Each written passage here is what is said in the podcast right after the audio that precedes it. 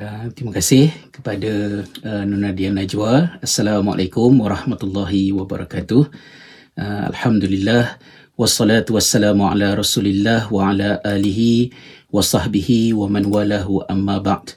Uh, Alhamdulillah. Pertamanya saya uh, panjatkan rasa syukur kepada uh, Allah Subhanahu Wa Taala uh, kerana uh, direzekikan untuk kita bertemu pada uh, malam ini bagi bagi kalian yang berada di tanah air dan saya tengah hari lah waktu Zohor kat sini. Uh, terima kasih juga yang dihormati dan diraikan uh, Tuan Haji Muhammad Lutfi uh, dan juga Puan Nurul yang mengusahakan program ini.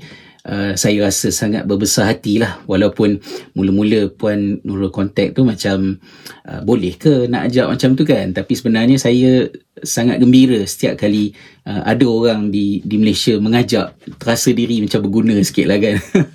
Walaupun duduk jauh tapi still masih boleh uh, kongsi sebersedikitnya uh, dan seperti mana yang disebutkan tadi juga sekarang ni saya berada di uh, Republic of Ireland dan kami menetap uh, terus dekat sini. Uh, sebelum ini kami berada di Finland selama uh, empat tahun. Jadi um, daripada serba sedikit um, pengalaman pendedahan yang diterima ketika berada di Finland dan Ireland itu yang saya nak kongsikan dan seperti yang ditanya oleh uh, Dania tadi uh, bagaimana latar belakangnya Uh, kalau boleh secara ringkasnya saya katakan bahawa uh, asalnya saya ni macam-macam uh, tukar kerja lah. Nanti kat ujung nanti mungkin uh, ada jawapannya kenapa jadi macam tu kan. Uh, tetapi ketika saya uh, aktif di dalam menganjurkan program-program uh, camp cuti sekolah program motivasi dengan pelajar uh, walaupun program tersebut uh, selalu berakhir dengan hasil yang uh, menggembirakan kita kita kita seronok tengok serba sedikit perubahan tu dapat berlaku. Tetapi dari setahun ke setahun itu uh, saya merasakan bahawa uh, masalah semakin besar dan tidak ada quick fix untuk mengatasinya. Dan program-program seperti camp cuti sekolah tu uh, bukan bukan tidak bagus tetapi dia macam one off uh, okey ada kesedaran uh, tapi lepas tu macam mana dan itu menjadi antara latar belakang yang mendorong saya untuk uh, beralih uh, menjadi warga pendidik menjadi cikgu sepenuh masa lah uh, pada masa tersebut. Dan ketika saya sedang berfikir mengenai hal berkenaan uh, saya dipelawa oleh Yayasan Pendidikan Khalifah untuk uh, masuk daripada sebagai uh, orang kata PIBG uh, anggota PIBG kerana anak ada bersekolah sebelumnya di situ Uh, kemudian menjadi petugas sepenuh masa di dalam uh, sekolah kami. Uh, cumanya pada tahun 2014, uh, Board of Directors telah uh, memberikan uh, amanah yang besar kepada saya mengatakan bahawa uh, kita baru sahaja memulakan sekolah menengah dekat uh, Salak Tinggi dan kita nak sekolah menengah ni uh, is not just another school tapi dia adalah sekolah yang betul-betul boleh menzahirkan apa yang kita nak buat uh, yang kita dah mula dekat sekolah rendah. Jadi kami serahkan kepada ustaz untuk design sekolah tu ikutlah macam mana rupanya uh, dan dan uh, kalau dari segi duit ke apa ke kita cari sama-sama.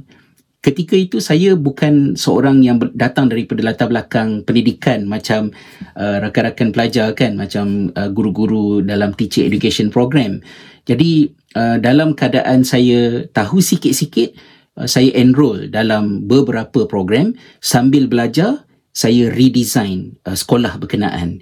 Dan pada tahun 2015 uh, saya ingin meninjau uh, sebuah negara yang berani buat lain daripada orang lain.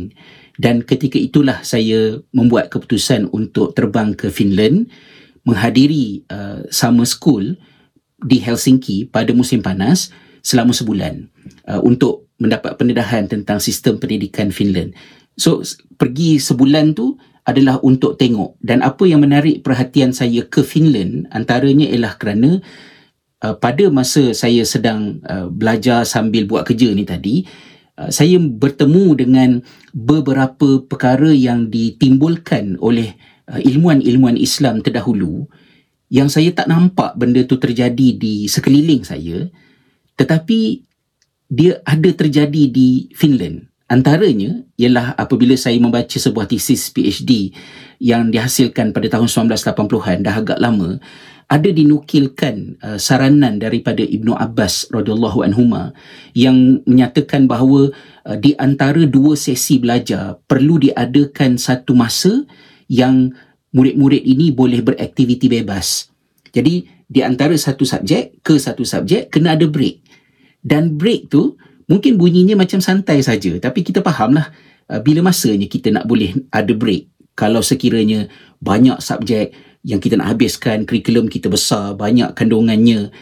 Tetapi Finland semenjak daripada tahun 2000 sudah pun um, meletakkan um, satu peraturan bahawa setiap kali selepas 45 minit satu blok pembelajaran tu mesti break 15 minit kalau digabungkan 45 dengan 45 jadi sejam setengah terutamanya bagi kelas-kelas yang murid yang lebih dewasa di sekolah menengah contohnya maka break selepas dua sesi itu ialah setengah jam. Jadi Finland ni menjadi negara yang banyak break kurang belajar macam kurang uh, less teaching less schooling tetapi more learning. Itu yang menghairankan saya dan itu membawa saya pergi ke sana. Dan daripada asalnya sebulan balik ke Malaysia cuba buat beberapa perkara perbincangan di sekolah tapi kemudiannya mengambil keputusan yang lebih agresif lah untuk sekeluarga terus berpindah ke Finland. Dan pendidikan inklusif yang menjadi tajuk kita ini berkait rapat dengan pengalaman yang uh, kami tempuh sama ada ke atas anak-anak kami yang belajar di sana ataupun bagi saya sendiri sebagai uh, seorang individu yang kemudiannya uh, menerima diagnosis sebagai uh, ADHD dewasa ketika saya sedang belajar di Finland uh, bila mana saya mendapat pendedahan tentang beberapa perkara. Tapi tak apalah kita biarkan tu dulu.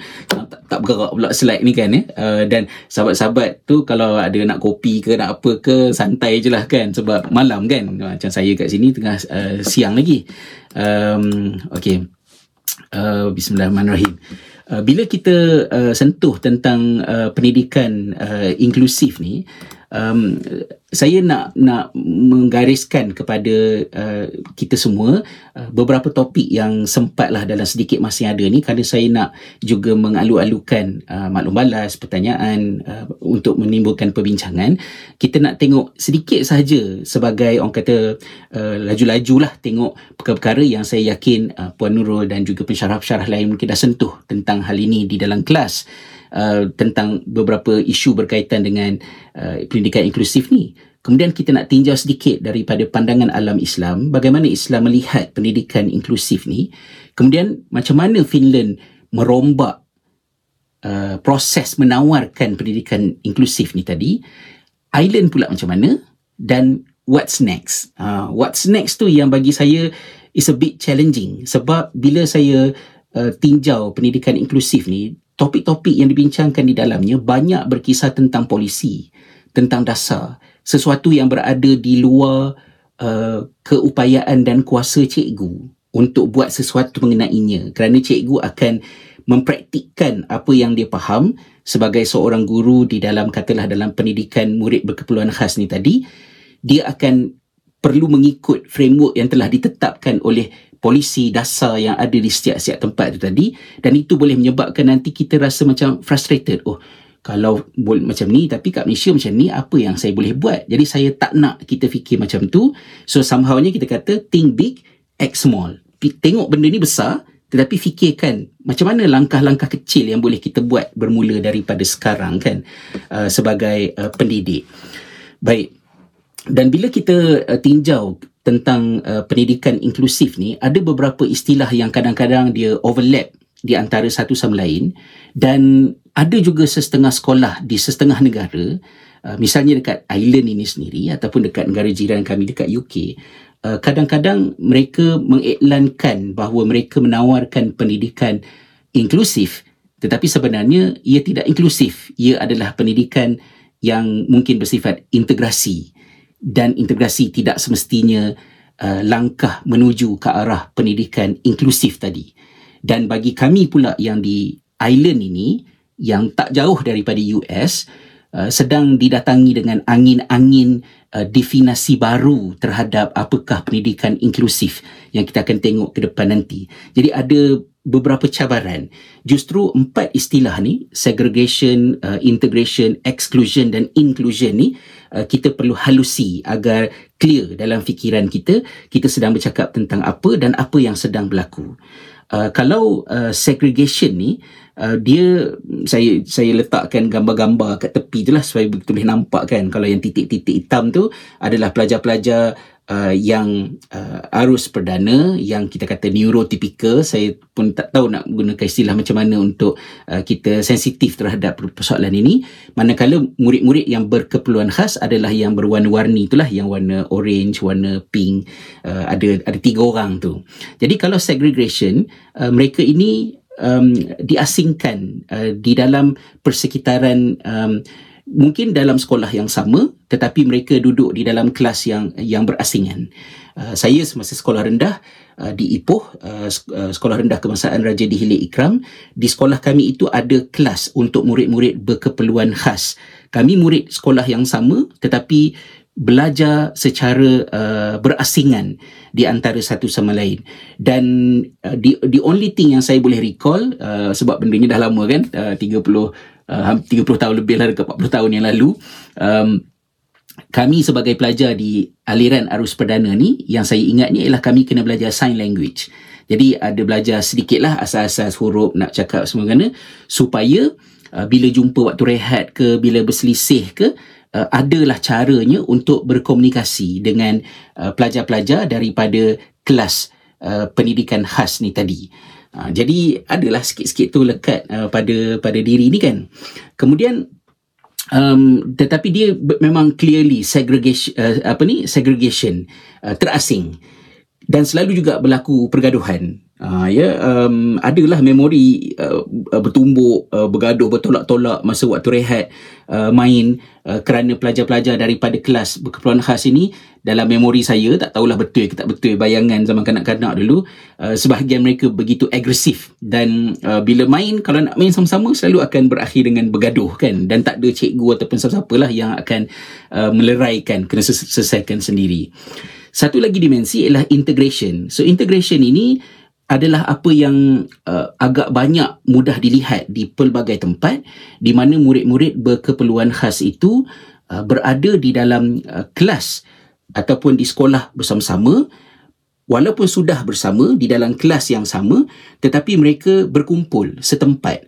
Dan biasanya uh, mereka ini akan assisted by uh, teacher assistant yang akan uh, monitor mereka. Jadi walaupun mereka belajar dalam sesi kelas yang sama dengan pelajar arus perdana and yet again dia masih di peringkat um, integrasi dan belum lagi menjadi uh, kita katakan inklusif uh, sepenuhnya kerana interaksi murid-murid berkeperluan khas ini dengan cikgu pun somehow terbatas disebabkan oleh adanya teacher assistant.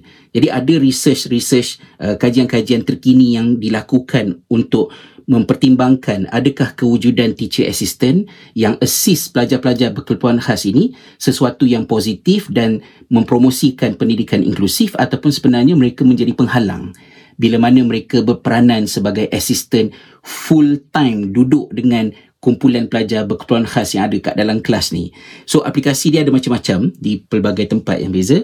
Yang ketiganya adalah exclusion dan yang keempatnya adalah inclusion, topik utama kita. Tengok nanti boleh tengoklah nanti saya berikan slide ini kepada uh, sahabat dan saya yakin ini sudah pun mungkin disentuh di dalam uh, kelas anda kan ya insyaallah. Apa yang saya sebutkan di awal tadi ialah cabaran berkaitan dengan uh, perkembangan terhadap uh, definisi pendidikan inklusif. Uh, kerana pendidikan inklusif ini Uh, jika di suatu ketika dahulu, tidak lama dululah, beberapa tahun yang lalu, saya tak boleh nak put tahun berapa, tertumpu perbincangannya adalah berkaitan dengan macam mana inklusiviti itu nak meraihkan murid-murid yang berkeperluan khas. Uh, sama ada mereka itu mempunyai uh, apa ni uh, mengalami ketidakupayaan ataupun kecacatan kalau istilah yang selalu orang pakai uh, yang nyata seperti um, buta penglihatan ataupun uh, tidak mendengar uh, bisu pekak um, kemudian yang tidak kelihatan seperti uh, autism, uh, uh, ADHD antara juga disleksia, uh, uh, diskalkulia, dispraksia dan lain-lainnya lah yang ada di, di, di, di dalam definisi berkenaan, dia mula beralih kepada definisi yang lebih mencapah, definisi yang lebih meluas. Apabila pendidikan inklusif ini mula meninjau daripada sudut um, meraihkan semua individu dan kumpulan yang terpinggir, marginalized uh, groups yang tidak terhad hanya kepada mereka yang kehilangan atau kelainan upaya. Jadi di sinilah dia akan mula mengambil kira tentang soal uh, pelajar-pelajar daripada latar belakang imigran, pelajar-pelajar daripada um, um, yang berkaitan dengan gender. That is a, the the one yang paling challenging lah kalau untuk kami yang ada dekat sini. Maknanya ada pelajar-pelajar transgender pelajar-pelajar yang um, men, men, men, mendaftarkan dirinya uh, dalam bentuk yang uh, berbeza daripada Uh, sesuatu yang binari di antara lelaki dan perempuan. Malah Island memang agresif bergerak ke arah itu. Uh, di sekolah anak kami pun ada tandas uh, lelaki, ada tandas perempuan dan ada tandas unisex. Uh, kajian-kajian akademik yang terbaru minggu lepas ataupun dua minggu lepas daripada University Limerick um, membentangkan, mengatakan bahawa uh, tidak ada manfaat akademik yang signifikan kepada sekolah-sekolah yang mengasingkan lelaki dan perempuan kerana banyak sekolah di island uh, adalah sekolah Katolik. Uh, sekolah lebih kurang dalam 50% daripada sekolah di island ini adalah sekolah Katolik. Uh, kerana asas-asas sejarahnya kan sekolah digerakkan oleh oleh gereja. Jadi majoriti sekolah uh, Katolik ini adalah sekolah yang bukan co-ed. Maknanya lelaki, perempuan. Jadi bila mereka keluarkan research berkenaan, antara perbincangan yang timbul ialah bukan soal manfaat akademik tu tetapi ke arah untuk meruntuhkan pengkategorian sekolah kepada sekolah lelaki dan perempuan kerana nak meraihkan uh, kemunculan dan bertambahnya jumlah pelajar yang tidak belong kepada lelaki ataupun perempuan. Uh, mereka ini uh, apa ni uh, dalam gender yang macam-macam ni tadilah. Uh, ya jadi benda tu semakin mencabar Walaupun perkembangan ini selari dengan deklarasi Salamanca yang sangat maklum dalam topik pendidikan inklusif serta gerakan global yang mewujudkan uh, pendidikan yang yang bergerak ke arah nak make sure semua orang dapat equal education tapi dia datang dengan cabaran-cabaran khusus lah di, daripada satu tempat ke satu tempat. Uh, dan kerana perkembangan ini dia mengalihkan fokus daripada isu uh, masalah uh, disability yang maklum yang asal tadi kepada kepelbagaian diversity yang semakin rencam termasuklah yang membabitkan soal gender, uh, pendidikan minoriti, imigran dan sebagainya. Uh, jadi ini antara benda-benda yang uh, saya juga memerhatikannya daripada semasa ke semasa untuk melihat uh, what's next kan apa yang yang yang terjadi dan somehownya kadang-kadang uh, ada agak membimbangkan. Okey, di sini saya nak tunjukkan sedikit video, harapnya tak panjang sangatlah dalam 3 minit lebih kurang macam tu. Satu video yang dipetik daripada filem The Miracle Worker, mungkin sebahagian anda tahu ataupun semuanya tahu, uh, berkisar kepada apa yang berlaku kepada Helen Keller di uh, Amerika Syarikat uh, sebagai permulaan kepada uh, berlakunya anjakan paradigma secara signifikan pada memikirkan adakah orang-orang cacat saya gunakan istilah itu yang yang, yang terdahulunya sebenarnya boleh belajar ke tak boleh belajar? Uh, kan? Dan ini adalah berasaskan kepada uh, kisah benar uh, kita, uh, kita tengok sedikit Helen Keller ini uh, lahirnya daripada sebuah keluarga uh, bangsawan keluarga yang berada tetapi pada usia uh, 18 19 bulan uh, dia telah jatuh sakit menyebabkan dia kehilangan uh, penglihatan dan juga pendengaran. So bila dia hilang penglihatan dan pendengaran, jalan-jalan asasi untuk seseorang itu boleh diajar tertutup. Kalau orang tu hilang penglihatan, masih boleh mendengar, kita boleh sampai kepadanya sesuatu. Kalau dia tidak boleh mendengar, tapi dia masih boleh melihat, kita masih boleh mengajarnya. Tapi kalau mendengar pun tak boleh, melihat pun tak boleh, jadi macam mana? Saya sebagai graduan syariah, 20 tahun yang lalu, 30 tahun lalu, bila saya belajar topik ini, uh, kita akan secara simpli, simplistiknya pergi kepada uh, keputusan yang dibuat oleh sebahagian ilmuwan pada mengatakan bahawa golongan ini dianggap tidak mukallaf kerana mereka tidak boleh nak diajar. Kan maknanya tak boleh nak ajar sebab uh, nak tunjuk pun tak nampak, nak cakap pun tak dengar. So macam mana kita nak nak sampaikan something kepadanya? Tapi kita tengok apa yang berlaku kepada uh, Helen Keller dan um, mungkin sahabat-sahabat boleh uh, uh, nak nak tulis dekat ruangan chat ke apa ke uh, what do you think about uh, apa ni yang terjadi kepada Helen Keller ni kan kita tengok sedikit Uh, saya tak tahu dah berapa berapa puluh kali dah saya tengok uh, perkara ni. Tapi dia tetap um, memberikan impak yang sangat besar. Uh, kerana kalau kita tengok dekat dinding-dinding sekolah bila ada slogan ilmu itu cahaya sometimes mungkin kita tak hayati sangat apalah maknanya sangat ilmu itu cahaya kan? Tetapi bagi uh, Helen Keller yang selama hayatnya walaupun dikelilingi oleh keluarga yang berada tetapi kerana tidak ada jalan untuk nama berhubung dengan makna dia tidak dapat belajar apa-apa dan hidupnya dalam kegelapan. Sehinggalah akhirnya dia didatangi oleh seorang guru Anne Sullivan yang juga mengalami kehilangan penglihatan selama beberapa tahun. Dan kerana Anne Sullivan itu pernah hilang penglihatan dan ada dalam fikiran dia idea belajar cara lain ketika tak boleh nak belajar cara biasa bila mata tak nampak dia mencuba mencari jalan. Macam mana nak mengenal pasti adakah Helen Keller ni Helen ni sebenarnya faham ke tak faham dalam diri budak yang seperti haiwan ini dalam description yang ada disebut dalam filem ini kerana makannya tunggang langgang dan sebagainya sebenarnya masih ada uh, kemanusiaan yang boleh dibentuk sama seperti manusia-manusia yang lain. Dan setiap kali saya tengok uh, kisah Helen Keller ini saya akan ingat balik kepada apa yang disebutkan oleh Allah Subhanahu taala di dalam surah An-Nahl ayat yang ke-78 kata Allah SWT a'udzubillahi minasyaitonirrajim wallahu akhrajakum min butuni ummahatikum la ta'lamuna syai'a Allah itu adalah Tuhan yang mengeluarkan kamu daripada perut ibu kamu dalam keadaan kamu tak tahu apa-apa. Ayat ini kalau kita baca secara spontan kita mungkin tak fikir betapa deepnya ayat ni lah kata orang sekarang kan ya. Tetapi kalau kita faham sejarah bagaimanakah masyarakat Eropah contohnya, apa yang mereka faham tentang wanita hamil, apa yang mereka faham tentang wanita mengandung, apa sebenarnya senario yang terjadi dalam perut seorang perempuan ketika perutnya itu daripada lepe kemudian membesar dari satu bulan ke satu bulan yang di dalamnya ada anak, kita akan faham betapa tinggi dan agungnya ayat ini 1400 tahun yang dahulu inform kita tentang hakikat kejadian manusia.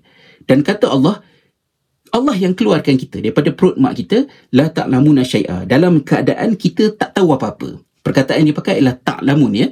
Ta'lamun ini ada perbezaan penggunaan istilahnya berbanding dengan uh, ta'rifun ke dan juga istilah-istilah lain yang yang bermaksud tahu. Kerana ta'lamun adalah sesuatu yang kita tahu hasil daripada belajar. Ha, ya? So kita mungkin budak mungkin lahir-lahir tu dia tahu kalau lapar dia nak susu. Itu tak ada siapa ajar. Ha, tetapi dia tahu sesuatu, tahu bercakap, tahu A, tahu B, tahu C adalah bila mana dia boleh belajar. Macam mana nak boleh pergi ke arah daripada tak tahu kepada tahu tu? Sam'a wal absara wal afidah. Dan Allah jugalah yang telah menjadikan untuk kamu pendengaran, penglihatan dan akal fikiran. Jadi bila kita fikir tentang proses belajar, how learning begins dan juga dalam pendidikan inklusif ni yang murid-muridnya berdepan dengan cabaran-cabaran terhadap at least tiga benda ni tadi dan kita akan sedar betapa besarnya tanggungjawab seorang guru sebagai enabler kepada untuk membolehkan kalau macam budak macam Helen Keller tadi tu as-sam'a tak ada al-absar tak ada tapi al-afidah itu memerlukan kepada a miracle worker seperti Anne Sullivan untuk tap bahawa al-afidah itu ada dalam jiwa, dalam diri seorang budak yang tak dapat tengok, tak boleh dengar, dia masih boleh menjadi meaning maker, membina makna. Bila mana air, water tadi tu dengan air yang dimaksudkan ini tadi nak menggabungkan makna dengan nama adalah proses yang sebenarnya sangat kompleks kan itu itu benda yang boleh kita renungkan dan kita fikirkan uh, tentang besarnya uh, isu yang berada di belakang pendidikan secara keseluruhan apatah lagi pendidikan bagi murid-murid berkeperluan khas yang kita bicarakan ini. Okey. So bagaimanakah Finland melakukannya? Baru terbang kan masuk ke Finland. Tadi masih dalam kelas lagi kan. So kat Finland macam mana Finland melakukannya? Uh, saya cuba uh, simplify dia dalam bentuk yang uh, mudah kita nak uh, tengok supaya kita boleh tap uh, point-point penting dia punya crossroad dia. Uh, pada sekitar awal milenia, kesedaran tentang uh, pendidikan yang mengambil kira murid-murid berkeperluan khas ini semakin meningkat. Dan dia bukan peningkatan yang terjadi dalam vacuum kerana kesedaran ni juga berlaku pada dimensi-dimensi lain pendidikan. Uh, contohnya, antara benda yang memberi sumbangan banyak kepada berubahnya uh, cara Finland menawarkan pendidikan dia ialah apabila uh, Howard Gardner uh, mula mewacanakan tentang uh, gagasan multiple intelligences beliau. Bila multiple intelligences itu diwacanakan, uh, Finland yang sedang aktif pada sekitar tahun 80-an tersebut untuk mengubah suai, memperbaiki pendidikan dia, menjemput Gardner datang ke Finland dan bincang. Dan dia telah menatijahkan kesedaran di kalangan masyarakat pada masa itu, khususnya di kalangan guru, bahawa murid-murid ini mempunyai kebijaksanaan, kepintaran yang tidak dapat dikenal pasti dan diukur dengan cara peperiksaan dan juga cara pentaksiran dan juga cara pembelajaran yang ditawarkan pada masa berkenaan. Sesuatu yang fundamental perlu diubah agar murid-murid yang unik di antara satu sama lain itu dapat kita support dia supaya dia boleh berkembang. Termasuklah di antaranya murid-murid yang berkeperluan khas. Akan tetapi, uh, Strom dan Hanus uh, Gulmet tahun 2015 ni dalam tulisan dia, dia mengatakan bahawa tapi benda tu jadi paradox sebab bila kesedaran timbul untuk support pendidikan murid-murid berkeperluan khas dia jadi paradox kerana istilah yang dipakai saya tak tahu dalam finish dia saya tak sempat nak tengok um, apa ni nak cross check dia istilah finish dia saya tak tahu tapi istilah yang dipakai bermaksud ke arah inclusion. Tetapi yang terjadinya adalah terbalik daripada dia iaitu uh, exclusion. Apabila Uh, pelajar-pelajar itu nak di nak ditawarkan pendidikan tetapi dia menimbulkan macam-macam kerumitan dan tak serve idea asal kenapa benda tu nak dibuat. Dan benda ni cepat-cepat di, disedarkan di kalangan penyelidik sesuatu perlu dilakukan supaya hasrat baik kita untuk tawarkan pendidikan yang berkualiti kepada murid berkeperluan khas ini jangan atas kertas saja tapi dia dapat terjadi betul-betul dekat sekolah. Kalau kita tengok di negara seperti India contohnya, banyak sekolah berdepan dengan cabaran ini. Kerana perkataan inclusion dah jadi perkataan macam hype. So ada insentif, uh, boleh boleh boleh dapat uh, status tertentu kalau sekolah tu offer inclusion. Tetapi yang sebenarnya terjadi bukan inclusion. So sometimes on paper lain, tetapi yang terjadi kat sekolah is totally different. It might be also a challenge dekat Malaysia juga kan untuk kita fikirkan benda ni. Jadi pada tahun 2000 Uh, 2010 uh, telah diadakan satu pindaan akta ke atas Finnish Basic Education dan daripada pindaan uh, akta pendidikan berkenaan telah diperkenalkan satu model yang executed bermula pada tahun 2011 yang disebut sebagai three uh, type um, model. So three type model ni memecahkan uh, pendidikan yang diberikan dalam konteks keperluan khas ini kepada tiga kelompok pelajar.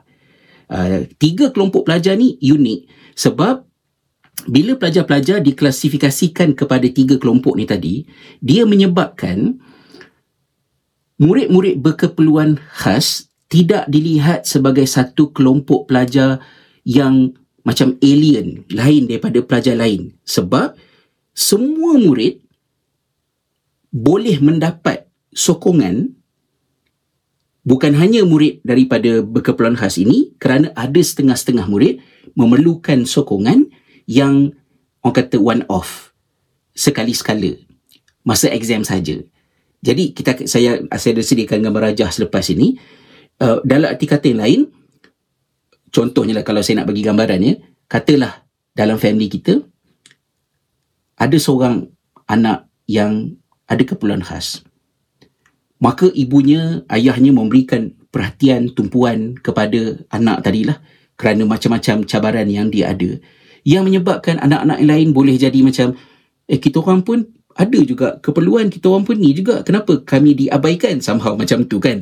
Jadi dia boleh jadi macam kita tak boleh nak balance di antara benda ni tadi. Jadi dalam uh, three tiles uh, model ni pelajar-pelajar dibahagikan kepada tiga kelompok iaitu pelajar yang sepenuh masa memerlukan kepada sokongan dari segi pendidikan khas kerana severity dan kondisinya sekumpulan pelajar yang memerlukan kepada sokongan tetapi intensif namun sementara manakala sekumpulan pelajar yang lain which is majority adalah pelajar yang tidak ada keperluan khas tetapi dari semasa ke semasa ada di kalangan mereka yang mempunyai keperluan yang tidak rutin. Dan mereka itu perlu untuk turut boleh menerima sokongan. Walaupun mereka tidak duduk di bawah kategori murid berkeperluan khas. Jadi, itu telah menyebabkan berlaku satu anjakan paradigma besar dekat Finland bahawa instead of pendidikan uh, apa ni pendidikan khas ini instead of memberi fokus kepada individu murid yang berkeperluan khas dia bertukar kepada macam mana kita nak design sekolah supaya semua murid dapat dipenuhi keperluan masing-masing termasuk murid berkeperluan khas. Saya, saya, saya sebab boleh nampak dia punya perbezaan ini tadi. So dia bukan lagi fikir murid berkeperluan khas tetapi kita kena buat something supaya murid yang ada autism, yang ada ADHD, yang ada disleksia dan murid yang tak ada apa-apa diagnosis semuanya dari semasa ke semasa atau sepanjang masa bila ada keperluan mereka terus boleh dapat sokongan yang sewajarnya. Macam mana nak buat benda tu? So Finland explore benda ni tadi dan antara cara yang dilakukan oleh Finland saya letakkan dalam uh, dalam gambar rajah ni.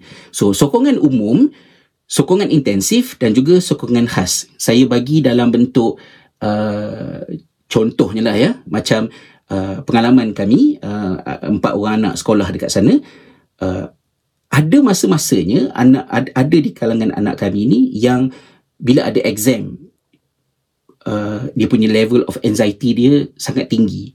Sehingga uh, walaupun exam pun dah banyak diubah lah bukan lagi exam yang uh, yang kata high stake ke ataupun exam yang menakutkan tapi still uh, ada masa-masanya uh, anak ni tak boleh nak jawab exam ni dengan baik puncanya bukan kerana dia tak tahu, bukan kerana dia tak faham, uh, tetapi kerana emosi dia ekstra daripada hari-hari biasa.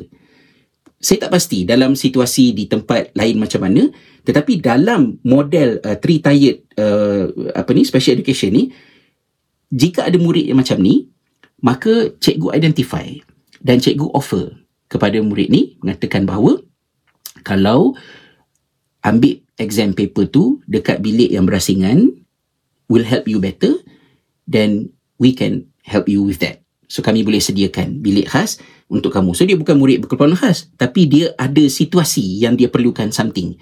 So ini duduk di bawah sokongan umum. Uh, anak kami yang paling kecil pada masa tersebut uh, cikgu identify yang dia punya fine motor skill dia tak bagus. Uh, sebab uh, tulisan dia tak berapa kemas uh, dan cikgu panggil saya uh, tanya. So saya kata memanglah kat rumah nak buka pintu tak tak kuat kan? Dan sebagainya. Jadi cikgu uh, cadangkan supaya uh, buat beberapa exercise macam kat rumah ambil uh, apa ni sepit uh, kopok tu ke kan? Uh, tu dekat rumah saya taburkan duit shilling atas meja. So anak saya ni gunakan penyepit tu untuk kepit-kepit-kepit. Dan cikgu bagi bola untuk anak saya dekat sekolah uh, squeeze bola tu from time to time dia tanya kenapa agaknya um, benda ni boleh berlaku jika difikirkan lah. Jadi saya kata mungkin sebab masa kecil-kecil ni tak cukup main, tak cukup panjat, tak cukup tak cukup lasak lah. Kan? Jadi maknanya dia punya fine motor dia tu tidak fully develop seperti yang sepatutnya. Begitu juga uh, cikgu identify bahawa anak kami ni um, dia punya risk taking dia tak bagus. Sebab dia tahu jawapan tapi dia tak nak menjawab. Dan bila cikgu suruh uh, buat aktiviti dalam kumpulan, dia akan sentiasa duduk dalam kumpulan yang sama. Jadi pada cikgu perkara itu menghalang dia untuk sampai ke potensi sebenar dia. Jadi cikgu panggil saya, um, setuju ke observation yang dia nampak ni? Jadi saya kata munasabah lah. Jadi kalau begitu sifatnya, um, kenapa agaknya cikgu tanya? Jadi kebetulan sebab saya pun um, ada sikit-sikit tahu tentang pendidikan ni, saya cakap lah kepada cikgu, uh, mungkin masa dia ni umur 3 tahun, 4 tahun ni, Allah uh, Allah rezekikan lah Allah rezekikan. Maknanya anak saya yang kecil sekali ni masa tu kita orang sangat sibuk. Jadi dia banyak spend masa dengan dengan bibi.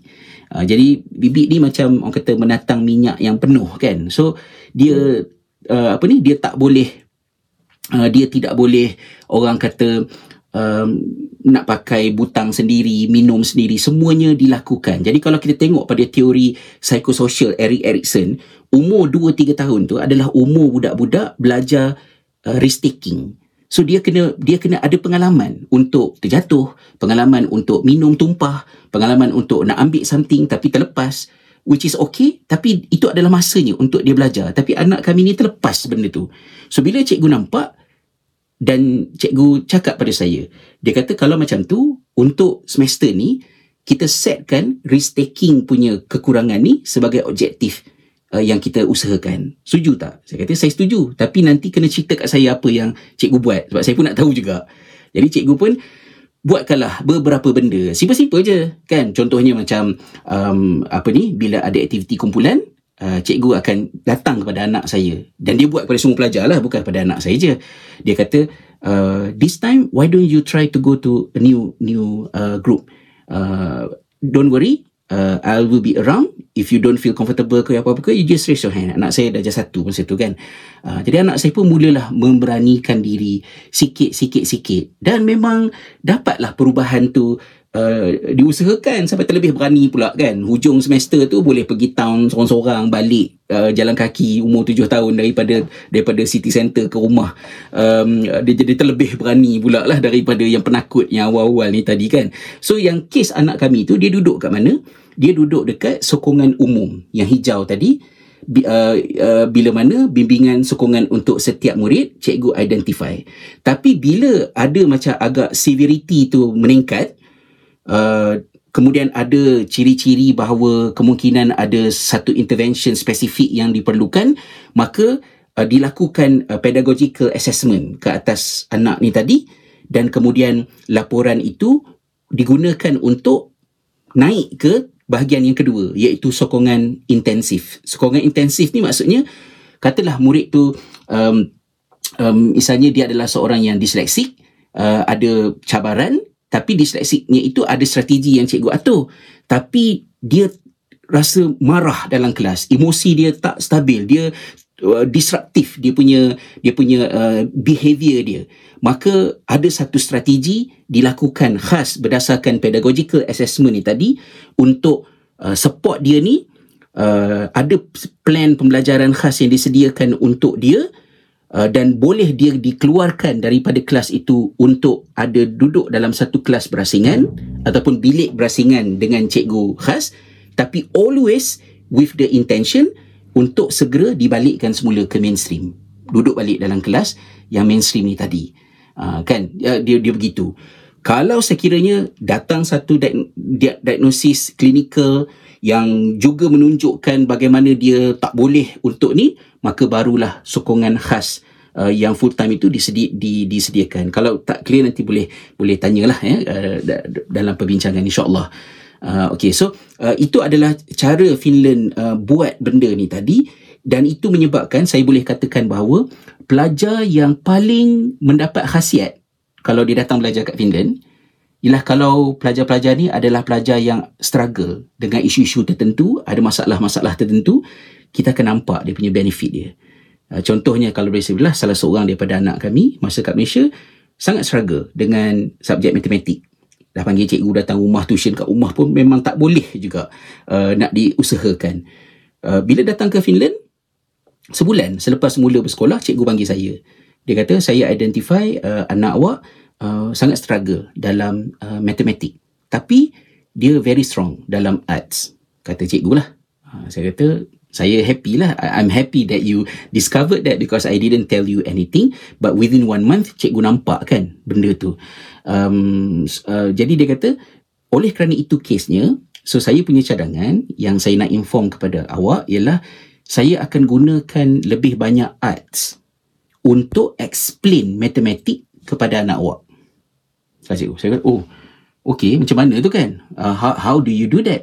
Uh, jadi dia bagi contoh lah katalah macam kalau belajar pecahan contohnya uh, dia akan gunakan contoh-contoh uh, dalam uh, memotong langsir dia dia dia cross curricular benda tu dia akan uh, macam mana kalau langsir kalau tingkap tu ada tiga bahagian uh, langsir tu nak dipecahkan supaya budak tu boleh dapat make sense uh, sebenarnya pecahan ni apa sampailah yang paling obvious dia bila mana matematik tu diintegrasikan dengan subjek uh, literature English apabila anak saya diminta untuk menulis sebuah cerpen kisah cinta love story tapi semua watak dalam love story itu ialah nombor.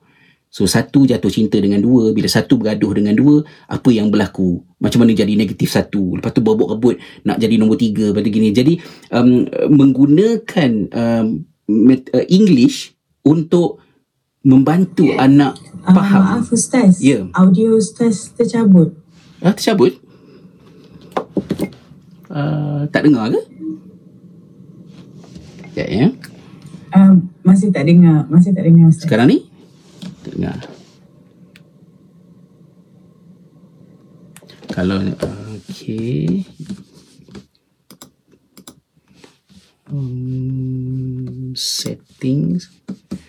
Uh,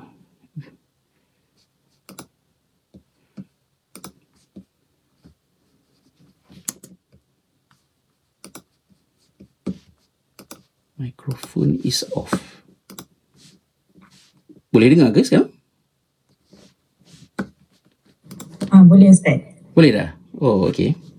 Uh, menghairankan pula tiba-tiba kan. Okey. Baik. Jadi, uh, bila uh, anak ni um, cuba untuk faham apakah maksud matematik melalui pembelajaran bahasa Inggeris, dia macam unblock blockage tu dan oh, okey dan peningkatan mula terjadi kepada anak tadi. Jadi itu adalah kejadian-kejadian yang berlaku uh, hasil daripada uh, keadaan ini bila mana um, murid-murid sama ada yang ada diagnosis spesifik ataupun tidak sentiasa mendapat uh, sokongan yang diperlukan. Kenapa Finland boleh buat macam ni? Ah tu soalan penting dia lah. Uh, salah satu penerangannya ialah kerana uh, menurut Profesor Ah, saya ke depan dulu nanti saya patah balik belakang uh, uh, menurut Profesor Mati uh, Korelahti daripada Universiti Javaskula dia kata benda ni ada kaitan dengan uh, cara Finland design dia punya curriculum. Sebab dalam reka bentuk curriculum keseluruhan Finland itu curriculum itu direka bentuk bukan pada mengambil kira pelajar-pelajar yang paling berkebolehan 20% ke atas tu. Sebab 20% kat atas ni kalau kita decide okey darjah satu nak belajar sains apa, nak belajar matematik apa, nak belajar subjek ni apa, kita buat payah-payah. Dan ada 20% pelajar yang memang cerdik yang amat-amat ni boleh buat benda tu. So kalau dia orang boleh buat, yang lain usahalah lebih sikit. Katalah macam tu kan. So Finland tak buat macam tu. So apa yang Finland buat ialah bila dia nak decide curriculum dia, apa yang nak dimasukkan, apa yang perlu difahami pada tahap-tahap tertentu, dia ambil kira realiti yang berlaku kepada 20% yang paling berhalangan kat bawah tu. So ramai di kalangan 20% kat bawah tu adalah terdiri daripada murid-murid berkeperluan khas. Jadi kata uh, Profesor Mati ni, dia kata basically keseluruhan curriculum Finland itu adalah based on special education punya teori dalam curriculum design. Sebab itu um, apa sahaja masalah timbul mereka sentiasa bersedia untuk boleh respon kepada benda ni tadi. Uh, kerana memang kurikulum itu keseluruhannya macam tu. Dan kenapa Finland boleh buat macam ni? Kita akan faham benda tu bila saya sentuh tentang island sikit lagi. Saya dah letak timer tu nampak macam dah dah masa-masa kecemasan kan. Yang saya tertinggal kat belakang tadi cikgu-cikgu di Finland dalam special education teacher terbahagi kepada dua. So satu ialah special class teachers So special class teachers adalah guru-guru yang sepenuh masa secara spesifik mereka adalah guru uh, berkeperluan guru di dalam pendidikan murid berkeperluan khas uh, dan mereka ini um, dalam master's degree mereka mereka extra 60 ECTS sekurang-kurangnya untuk special education ni. So mereka ni kategori uh, yang yang yang full time lah. Kemudian yang keduanya ialah part time special teachers. Mereka ini adalah guru-guru yang bukan speciality mereka special education tetapi menerima training untuk boleh menawarkan intervention kepada ketiga-tiga kumpulan pelajar daripada semasa ke semasa. Jadi cikgu yang paling selalu pelajar jumpa bila mana ada isu anxiety, exam ke uh, moody tertentu ada drama dengan pelajar sampai tak boleh nak fokus seminggu, tak boleh nak tidur ke apa ke, biasanya mereka akan banyak berjumpa dengan cikgu yang part-time special teachers ni tadilah. Uh, secara umumnya. Okey. Um, kenapa Finland um, boleh melakukan uh, dalam bentuk yang kita katakan inclusion tadi, dia ada kaitan dengan satu anjakan paradigma besar terhadap idea mengenai sekolah. Dan sebelum kita kontraskan dia dengan island, bahagian akhir yang timbulnya ialah macam mana pula dengan murid-murid genius. Kalaulah keseluruhan sistem pendidikan Finland adalah berasaskan kepada special education, So budak-budak genius ni tak bosan ke? Dan saya selalu nampak dekat social media sebab orang memang menyampah kalau cerita Finland ni timbul semakin tak suka kalau kalau saya tulis tu selalu je orang macam menyampah dengar kan. Uh, dia ada dakwaan-dakwaan yang mengatakan bahawa budak-budak genius suppress dan terkorban kerana orang lebih beri perhatian kepada murid yang bermasalah. Dia tidak begitu. Kerana kalau kita tengok di Finland, kalau pelajar tu sangat genius matematik dan kita bukan konsep saja saya memang ada berjumpa dengan pelajar-pelajar yang uh, datang daripada negara lain dekat negara lain mereka adalah kategori pelajar genius so mereka demand untuk lompat kelas tapi Finland punya respon ialah awak mungkin sangat tinggi kebolehan dalam matematik tetapi kekhawatiran kami ialah regulasi sosial awak, cara awak bergaul, kemudian dari segi literature dan dimensi-dimensi lain itu masih lagi pada uh, tahap yang um, dia tak katalah tahap rendah tapi dia kata pada tahap yang membolehkan awak untuk selesa bersama dengan rakan-rakan sebaya yang lain. Cuma matematik tu lebih sikit. Maka personalization uh, uh, in apa ni pendidik apa ni perancangan pendidikan yang berbentuk individualized ni tadi membolehkan guru untuk ada spesifik program, spesifik uh, uh, strategi untuk support murid-murid yang genius dalam setengah-setengah benda. Jadi bukan satu benda yang mudah untuk seseorang itu nak dianggap sebagai uh, genius kerana culture dekat Finland uh, tidak welcome orang untuk menonjolkan uh, diri dalam hal-hal tertentu. Dia sangat-sangat mementingkan kepada semua orang sama bagus, sama potensi sampai umur 15 tahun. So 16 tahun bila pergi high school baru high school ada streaming tertentu. Baru kalau ada pelajar tu genius matematik apa ke gini. Tapi kalau ada ada parent yang uh, nak juga sesuatu yang unik untuk anak mereka kerana bagi mereka anak mereka genius matematik dan mesti dapat satu pendidikan spesifik untuk itu ada beberapa sekolah swasta uh, yang sponsored by um, certain certain company uh, mereka boleh pilih untuk hantar anak mereka ke sekolah sekolah berkenaan lah. Seperti sebuah sekolah matematik yang uh, di bandar Nokia. Nama, bandar tu Nokia. Itu sekolah khas untuk jenis-jenis matematik. Dan company Nokia yang sponsor sekolah tu uh, dan ramai di kalangan mereka yang sekolah kat situ akhirnya bekerja dengan syarikat Nokia lah. Uh, tapi sangat-sangat kecil jumlah pelajar yang seperti ini. Okey kerana masa tak tak mengizinkan island pula macam mana jadi island tempat di mana kami berada ni um, banyak lagi cabaran yang yang berlaku. Uh, antara kritikan yang yang kita boleh fikirkan kepada saya saya suka uh, Ireland ni daripada sudut dia agak balance di antara Finland dengan Malaysia. Sebab kalau Finland tu kalau saya cerita dia macam dunia lain. Macam anda fikirkan sekolah kat planet mana tah kerana terlalu berlainan daripada kat Malaysia. Tapi Finland uh, Ireland ni ada persamaan dan ada perbezaan. Tetapi berkaitan dengan pendidikan inklusif jalannya masih panjang kerana dari sudut pedagogi daripada sudut strategi-strategi di sekolah untuk cikgu um, um, buat plan yang spesifik untuk pelajar-pelajar berkeperluan khas ini tidak begitu um, uh, orang kata kemas lagi seperti kalau saya kontraskan dia dengan di uh, di Finland dan setiap kali topik ini timbul di media selama tiga tahun saya berada di sini uh, perbincangan masih lagi berkisar kepada soal administratif dan sekolah akan cepat jawab kata uh, tak ada bajet. Jadi selalu terjadi pelajar lambat uh, assessment diagnosis lambat uh, terlepas peluang diagnosis um, dan kemudian uh, masih lagi struggle lah so agak ketinggalan di belakang.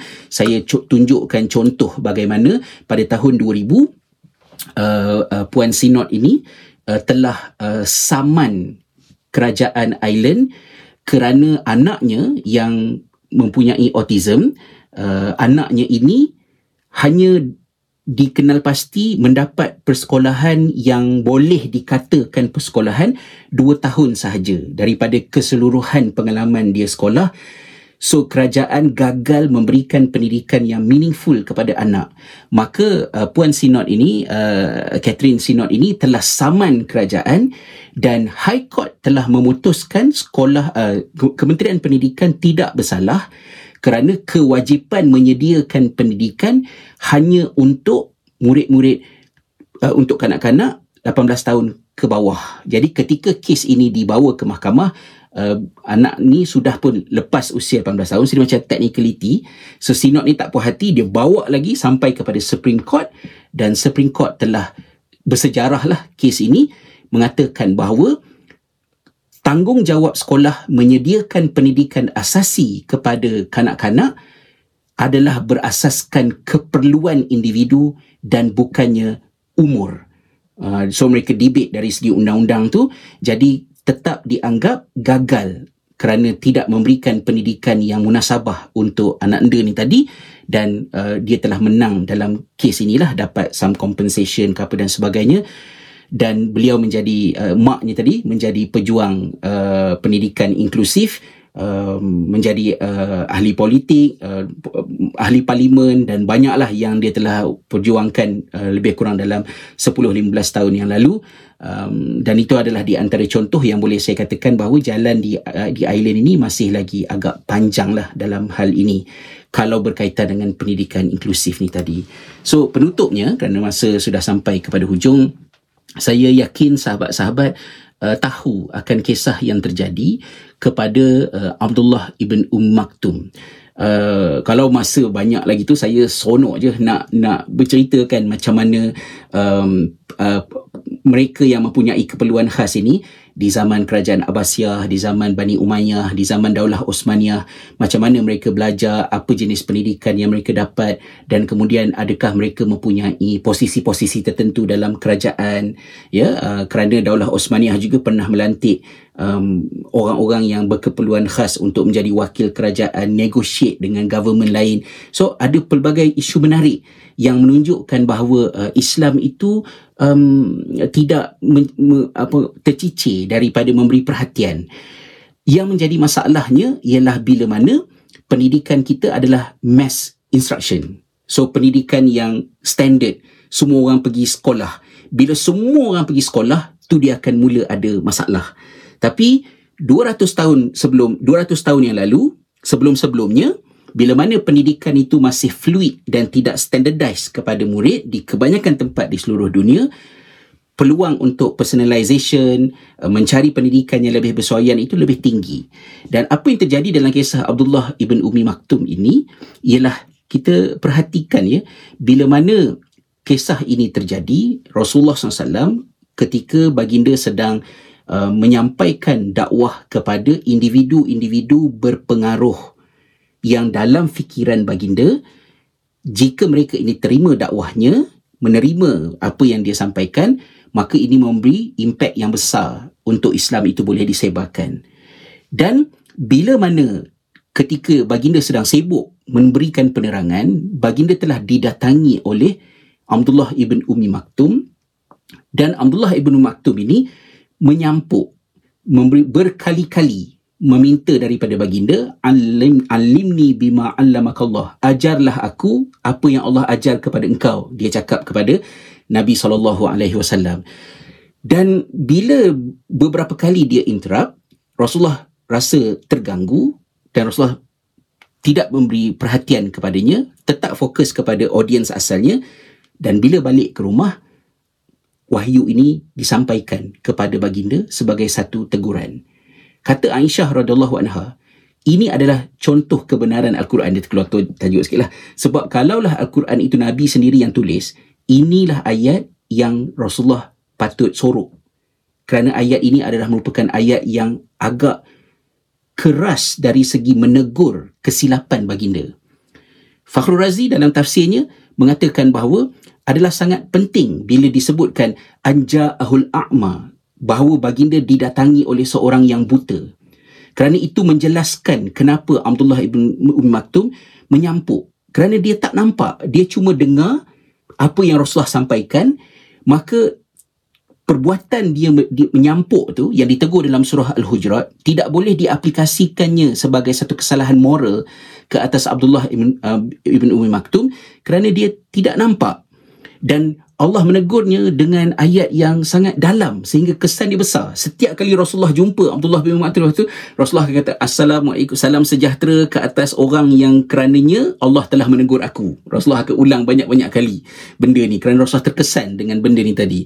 So, uh, disebutkan di situ uh, engkau beri perhatian kepada orang yang belum tentu nak terima nasihat tapi orang yang bersungguh-sungguh datang ni engkau abaikan engkau palingkan wajah kepadanya. Teguran yang besar daripada Allah SWT kepada Allah bin Umi Maktum. Jadi um, perkara ini harus kita uh, ambil sebagai satu teladan untuk kita uh, me- me- menginsafi uh, bahawa katakanlah di negara kita contohnya kalau kita masih memikirkan murid-murid berkeperluan khas ini adalah bebanan masalah uh, menambah kerja kita sedangkan kita nak fokus kepada pelajar yang ramai ni ingat balik segregation yang berlaku pembahagian terjadi di antara kelompok yang sedang Rasulullah SAW fokus ni tadi dengan murid berkeperluan khas yang mungkin kalau kita dapat berikan pendidikan yang baik kepada mereka ini mereka mendapat manfaat yang lebih besar daripada murid yang sedang kita fokus ini tadi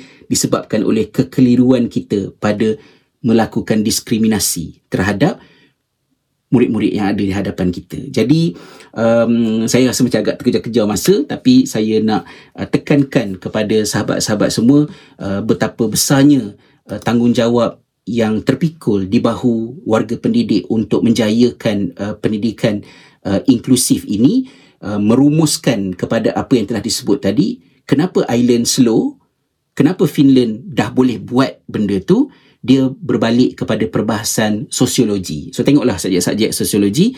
Sekolah di Ireland masih dalam kategori sekolah functionalism iaitu sekolah yang memberi fokus kepada agenda kerajaan. Bila kerajaan nak menjayakan dasar tertentu polisi tertentu maka dasar-dasar itu datang ke sekolah. Sebab itu ketika murid-murid berkeperluan khas belum lagi dapat diselesaikan fokus dah shifted dah. Pergi kepada soal transgender kepada uh, masalah-masalah jantina semua ni tadi nak mengadakan tandas unisex ke apa dan sebagainya.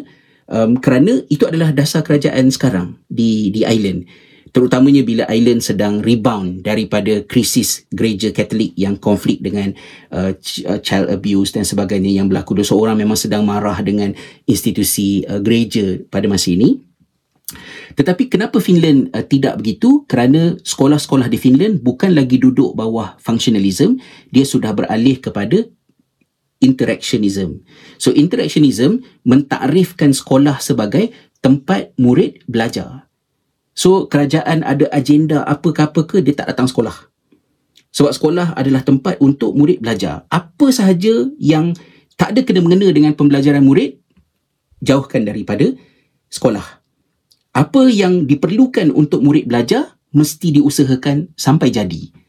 Ha, ya? Termasuklah misalnya anak-anak kami, bila daftar sekolah dekat Finland dulu, mereka tidak ditanya.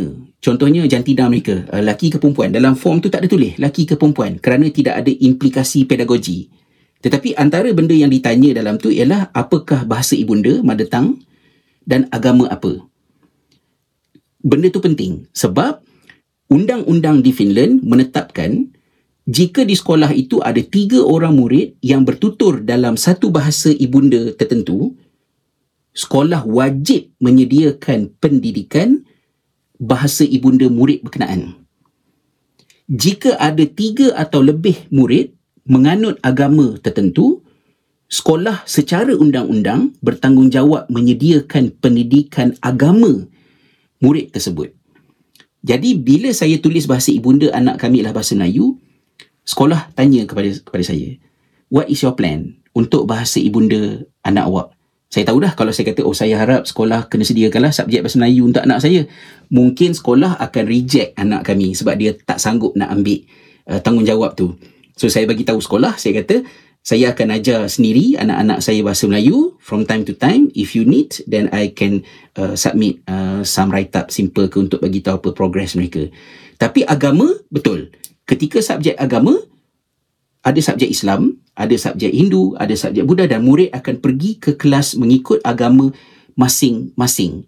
Kenapa Finland buat benda tu? Kerana bagi Finland, bahasa ibunda dan juga agama adalah sumber identiti diri murid. Maka dia mesti disokong dan tidak boleh dipaksa murid-murid untuk jadi finish. Kalau mereka Melayu, they have to stay Melayu. Kalau mereka adalah uh, Chinese, mereka harus stay sebagai Chinese. They don't need to become Finnish ke apa ke dan sebagainya uh, kerana pelbagai faktor ni tadi. Maka sekolah memberikan sepenuh fokus kepada pastikan pembelajaran terjadi. So kerajaan ada nak buat begini begitu ke apa ke, dia tidak membabitkan uh, sekolah. Uh, kan jadi begitulah uh, penutupnya apakah yang boleh kita usahakan how our reflection terhadap perbezaan-perbezaan yang berlaku di antara negara ini dan sahabat-sahabat sebagai bakal pendidik uh, cabaran-cabaran yang menanti hadapan bagaimana apakah yang boleh kita lakukan uh, daripada serba sedikit mungkin maklumat yang kita kongsi dalam sesi ini bila sampai uh, masanya untuk kita memikul tanggungjawab mendidik tadi kan. So saya berhenti setakat tu dulu, terlajak sikit beberapa masa. Uh, saya sebab siang lagi, saya tak ada kekangan masa, saya terbuka je lah. Berapa jam lagi pun okey je. Tapi terpulang kepada uh, pihak di tanah air uh, untuk soal jawab ke apa dan sebagainya. InsyaAllah uh, feel free. Wallahualam. Saya serahkan balik kepada uh, Diana. Uh, Dania, sorry. Uh, dan juga yang lain. Wallahualam. Uh, terima kasih diucapkan kepada Ustaz Ustaz atas perkongsian kita tadi di mana saya rasa perkongsian kita tadi sangat-sangatlah uh, sangat-sangatlah uh, bermanfaat dan diperlukan untuk kita semua selaku bangsa ini lah. di mana saya ringkas sekedar uh, Ustaz dah kongsikan bagaimana uh, Finland design dia punya pendidikan ada dari masa 20 tahun ke belakang mana dia selesaikan paragraf dan sebagainya. Kita juga dengan island yang uh, menghadapi beberapa isu saya yakin uh, kedua negara ini kita boleh ambil uh, sandaran untuk kita bandingkan negara kita dan kita gunakan untuk pendidikan di Indonesia juga. Baiklah Ustaz Azrizal, pensyarah, rakan-rakan dan warga sekalian banyak sedang yang kita kualiti rasanya macam tak cukup. Masa yang diberikan ni untuk kita namun A pekan daya masa sangat mencukupi kita uh, sebelum kita menutup kirai uh, saya membuka peluang kepada sidang hadirin untuk menyelesaikan sebarang soalan yang mungkin tersimpul dalam fikiran. Pada hadirin dibenarkan membuka mikrofon dan bertanya secara lisan dan juga boleh menurut soalan di ruangan tempah sekiranya ada soalan yang ingin diajukan kepada kita kita dipersilakan.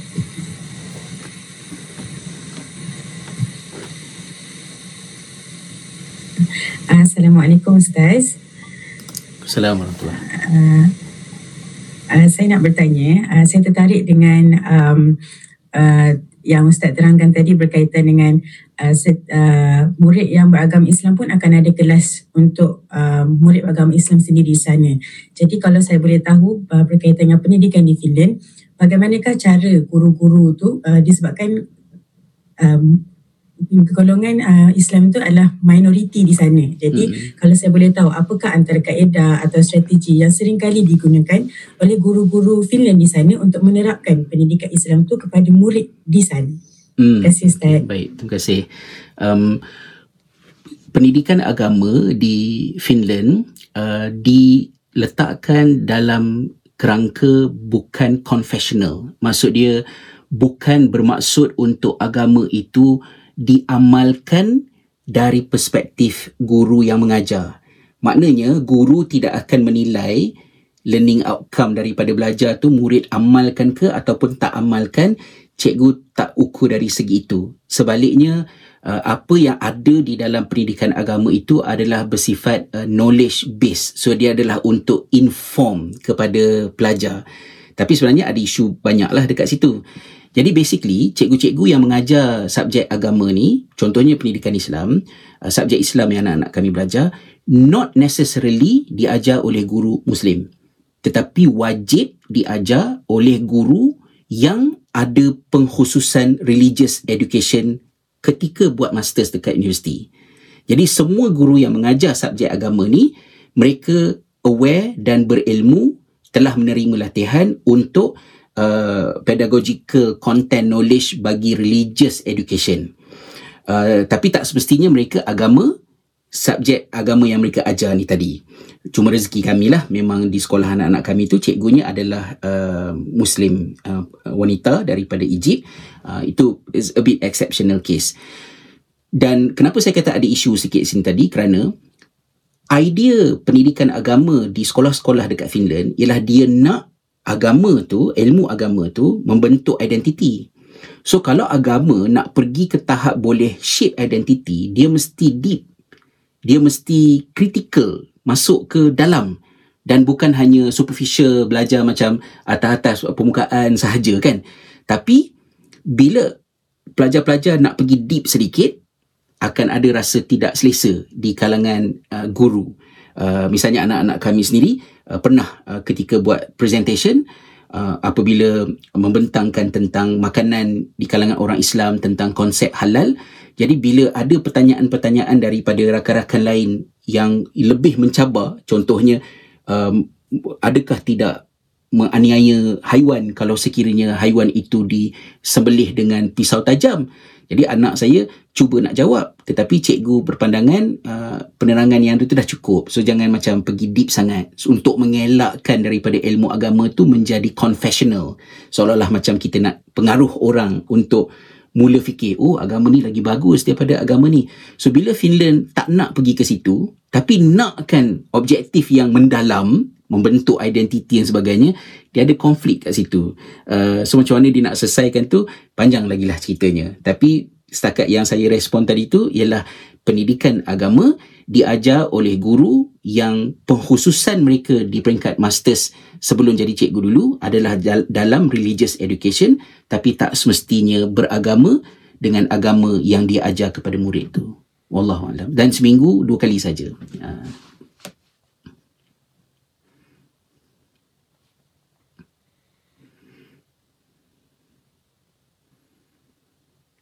Assalamualaikum Ustaz. Waalaikumsalam warahmatullahi uh, Okey, uh, saya dah dengar uh, ya, penerangan daripada Ustaz, pengalaman Ustaz berkaitan pendidikan inklusif di Island dan Finland. Jadi uh, dan Ustaz mungkin juga ada pengalaman di Malaysia ya sebelum ni? Sikit-sikit aje lah kat Malaysia. Hmm. Jadi apakah yang saranan ustaz hmm. uh, yang boleh dalam dalam mungkin tindakan ataupun langkah yang awal lah supaya pendidikan inklusif di Malaysia ni boleh boleh katakan macam menciplak sikit uh, ciri-ciri apa yang ada di Finland ataupun di Ireland uh, untuk diguna pakai untuk diaplikasikan dalam sistem pendidikan Malaysia. Hmm. Mungkin satu langkah yang kecil tapi dia penunggu makna. Hmm.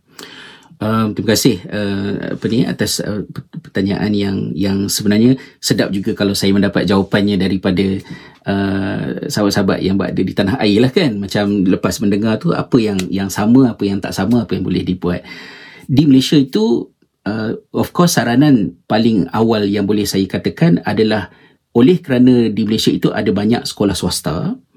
Sekolah swasta harus memanfaatkan sungguh-sungguh autonomi yang mereka ada untuk meningkatkan kualiti tawaran mereka bila mana isu pendidikan inklusif ini timbul. Uh, kerana peluang untuk buat secara cara sendiri itu ada lebih bagi sekolah uh, swasta. Uh, misalnya di sekolah kami, saya harus ceritakan cara ringkasnya bagaimana dalam keadaan begitu terbatasnya kemahiran uh, dan juga ilmu pedagogi sendiri di kalangan guru-guru yang kebanyakannya bukan datang daripada latar belakang teacher education um, di, di suatu ketika dahulu. Kami sentiasa didatangi dari semasa ke semasa ibu bapa yang membawa anak-anak yang berkeperluan khas yang sudah hampir putus asa kerana dah tak tahu dah nak hantar ke sekolah mana kerana masuk sekolah macam mana pun there's always problem. Sedangkan kami ni pula terbatas. Jadi approach kami um, belum standard tetapi dia lebih kepada hasil perbincangan di antara ibu bapa dengan pihak sekolah.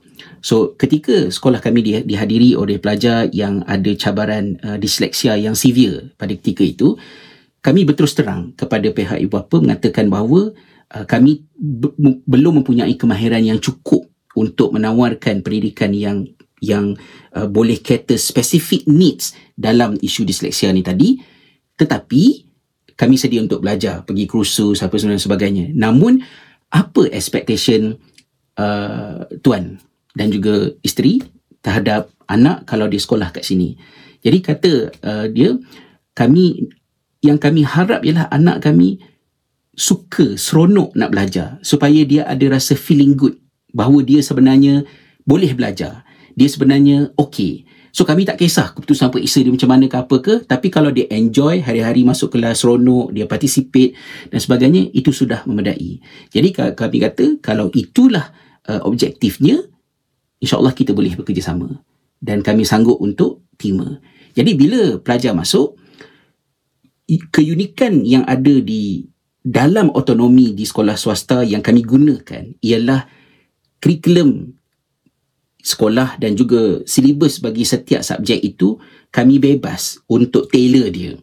Jadi kami bermula daripada tahun 2013 telah mengadakan satu semester untuk experiential education. Maknanya sebulan dua bulan tak ada kelas. Masa tu pelajar pergi uh, farming, pergi belajar menjahit, pergi belajar buat khat, pergi belajar buat ni, buat tu semua sekolah tutup. So mereka mengembara, pergi sana-sana semua. Dan kebanyakan pelajar yang bukan kebanyakan itu macam ramai sangat kan. Pelajar-pelajar yang berkeperluan khas ini selalu menyerlah dari segi uh, bakat mereka ke potensi mereka dan sebagainya dalam semester ni. Mereka jadi yang paling ke depan. So bila mereka balik semula ke sekolah academically masih lagi struggle. Tetapi self efficacy mereka improve. Mereka dah rasa confident yang mereka sebenarnya ada talent dalam beberapa benda, ada kemahiran dalam beberapa benda, boleh belajar. Dan kawan-kawan meningkat dia punya uh, respect dia kepada uh, pelajar ni tadi kerana oh bila dia dapat something yang dia boleh buat sebenarnya dia cukup hebat orangnya. So apa yang saya boleh um, sarankan untuk pergerak untuk gerakan jangka panjang ni adalah untuk kita fikirkan bagaimanakah kita boleh uh, memperbaiki uh, culture pedagogical culture kita dekat dekat sekolah agar kelainan uh, diangkat ke tahap yang adil dan tidak menjadi bahan uh, ejekan momok kawan-kawan tu dah satu bab dah. Itu struggle dah. Cikgu-cikgu sendiri pandang murid yang berkeperluan khas ini dengan pandangan yang macam mana? So we need to start from there first. Untuk cikgu-cikgu meyakini bahawa Allah SWT tidak menjadikan um, manusia ini um, sia-sia bila mana ada kelainan dan ada halangan pada beberapa benda. Mak bapak fikir lain masyarakat fikir lain tapi kerana kita ada ilmunya sebagai pendidik sebagai guru kita tahu apa yang boleh kita buat untuk uh, bantu pelajar. So akademik kalau sekiranya tidak mudah untuk dibantu kita boleh letakkan dia dalam satu bahagian. Tapi yang pertama sekali adalah selamatkan self efficacy keyakinan murid itu terhadap kemampuan dirinya untuk belajar dan berjaya dalam satu-satu satu benda. Dan boleh saya katakan dalam serba kekurangan di sekolah kami beberapa orang pelajar berkeperluan khas yang pernah bersekolah di sekolah kami bila mereka tinggalkan sekolah mereka tinggalkan sekolah sebagai murid-murid yang happy dengan pengalaman sekolah mereka. Walaupun bila tengok pada kertas akademik mereka kita tahu masih lagi struggle dan lepas tu mereka boleh bergerak ke macam-macam macam-macam jalan lain lah kan untuk masa hadapan.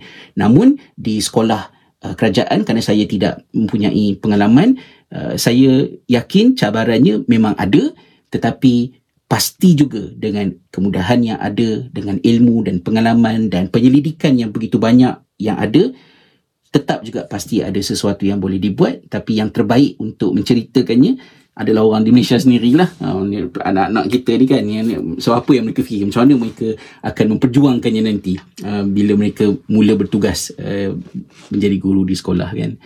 Itulah sedikit. Wallahu alam.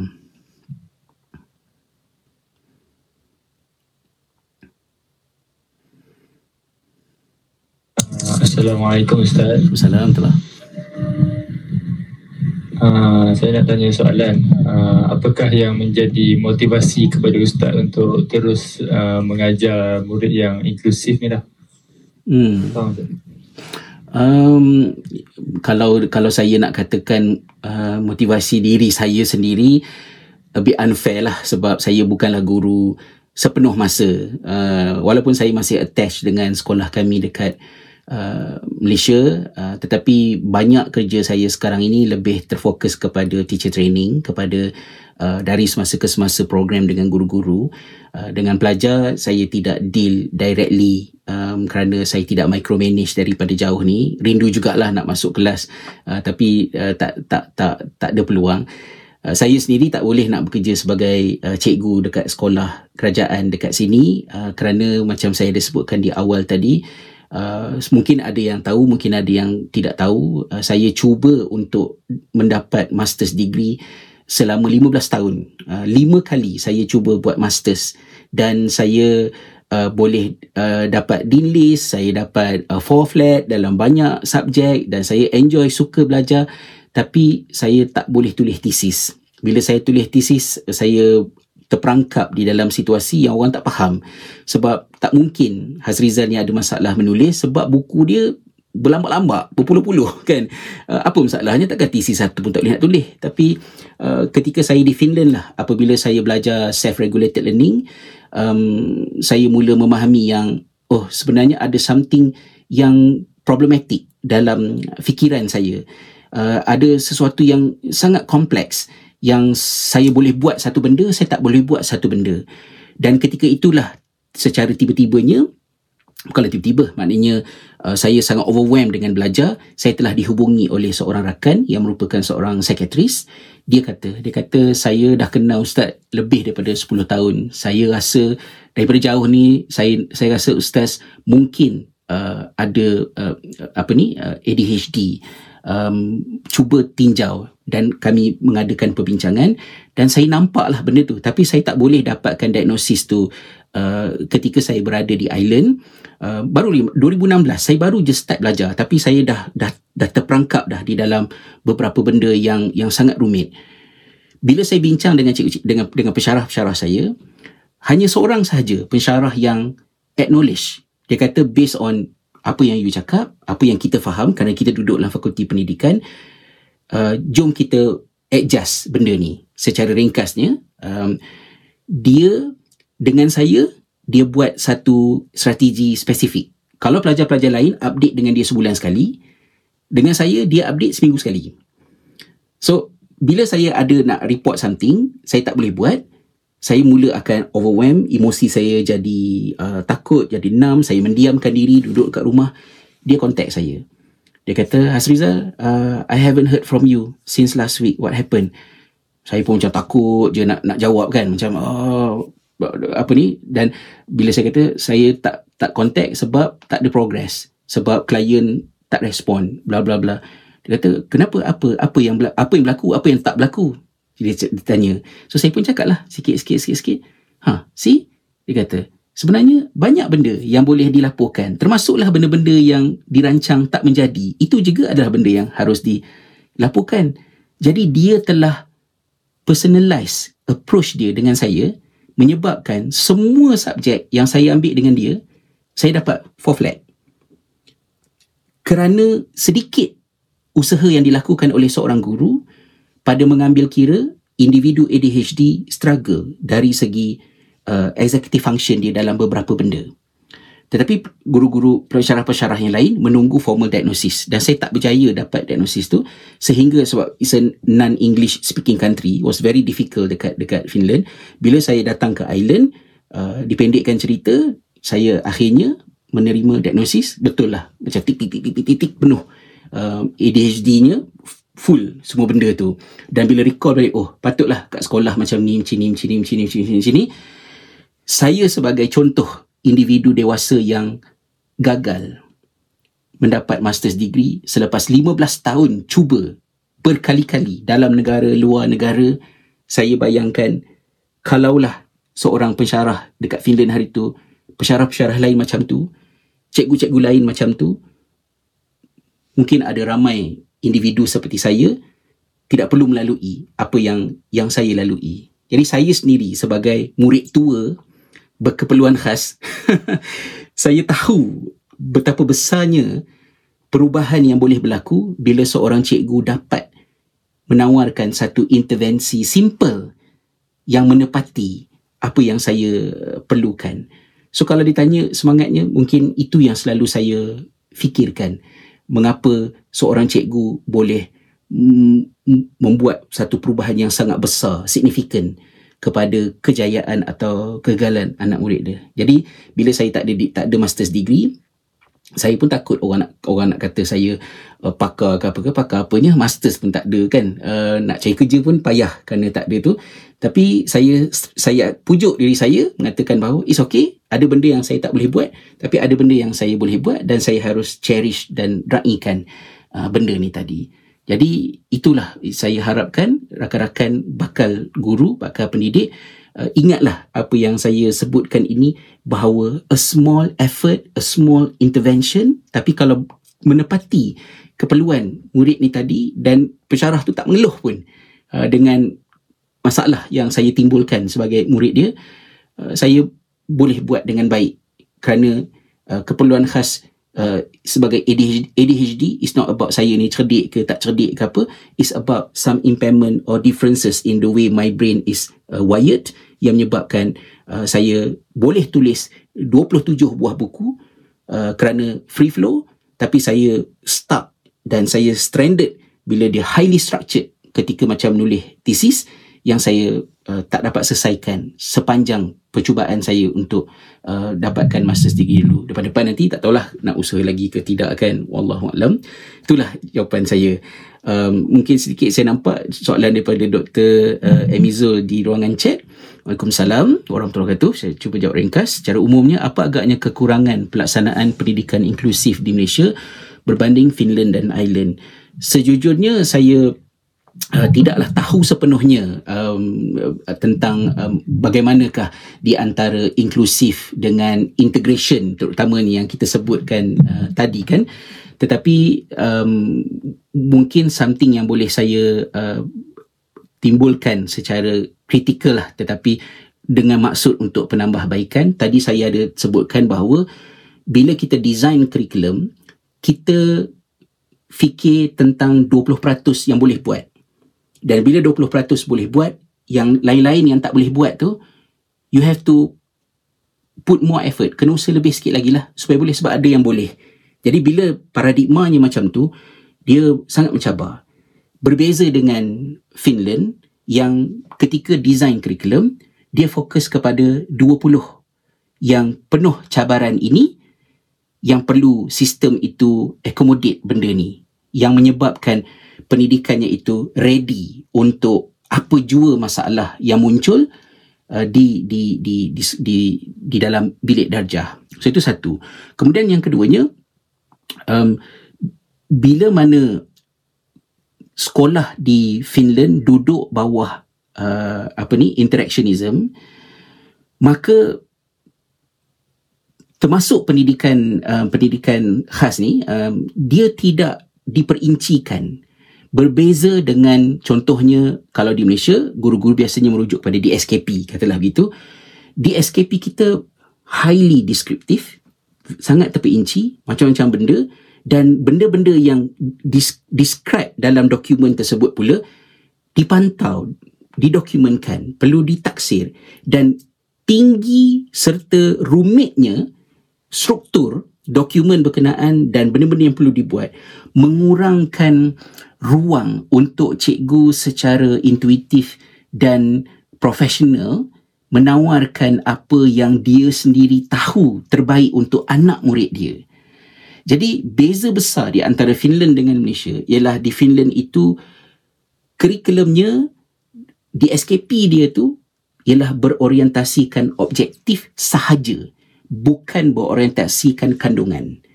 So maknanya cikgu nak ajar apa, nak guna apa, terpulang. Yang penting objektifnya dijadikan sebagai panduan. So cikgu ada ruang untuk interpret uh, curriculum dengan lebih personalized, relax. Dan bila mana uh, Finland tak ada penaziran, tidak ada dokumentasi, tidak perlu menyediakan uh, rancangan pengajaran harian, tak ada siapa nak check pun, uh, mereka bukan bermakna relax sebab tak perlu buat kerja-kerja yang tadi. Mereka juga sibuk. Tapi mereka sibuk dengan benda yang berbaloi untuk mereka sibuk. Sebab kalau dalam kelas tu ada 25 murid, ada 30 murid, cikgu ni ada 30 murid dalam kepala yang dia ambil kira ketika dia plan macam mana dia nak mengajar esok ke apa. Dan benda yang dia plan tu ialah untuk kegunaan dia. Bukan untuk dirujuk siapa-siapa rombongan Malaysia datang ke Finland tanya pengetua sekolah um, cikgu tak check ke? Uh, cikgu-cikgu dalam kelas buat apa ke? Um, saya tak tahu apa yang berlaku dalam kelas dan saya tak perlu tahu. Saya ingat lagi seorang pengetua jawab macam tu lah. I don't know what happened in the classroom and I don't need to know. Jadi rombongan Malaysia tanya macam mana pula boleh macam tu? Mereka dah terima teacher education mereka dah train. Mestilah mereka boleh buat kerja mereka dengan baik. I have the best professional to deal with my students in each classroom. So let them do their job, kata pengetua. Something yang cikgu di Malaysia dan juga cikgu daripada US terutamanya struggle untuk um, uh, proses uh, benda ni tadi kan. Jadi saya rasa jalan dia jauh, panjang dan sangat berbeza tapi janganlah kita mengalah. Tak boleh buat semua, jangan tinggal semua. Uh, tetapi tengoklah daripada benda-benda yang disenaraikan itu uh, apa ruang-ruang yang khususnya kepimpinan di peringkat sekolah boleh usahakan di sekolah masing-masing untuk menjadikan uh, pendidikan itu lebih uh, baik uh, dan tidak terlalu uh, terkesan dengan tekanan daripada formaliti birokrasi yang masih ada banyak kerja yang kita perlu buat untuk tone down dimensi berkenaan kan Allahuakbar Assalamualaikum Ustaz. Assalamualaikum. Uh, saya ada satu soalan. Uh, okay, baru-baru ni dekat Malaysia ada uh, timbul satu isu yang menyatakan bahawa silibus sekolah rendah ni dia terlalu tinggi. Jadi boleh Ustaz uh, beri pandangan Ustaz sikit berkenaan perkara tersebut. Adakah pendidikan dekat Finland tu dari segi silibus kurikulum dia tu uh, pernah timbul isu seperti ni atau macam mana? Okey, baik. Terima kasih um, mungkin bila mana isu uh, silibus subjek-subjek di peringkat awal persekolahan tu begitu tinggi kan saya rasa mangsa pertama sekali kepada situasi tersebut adalah murid-murid berkeperluan khas.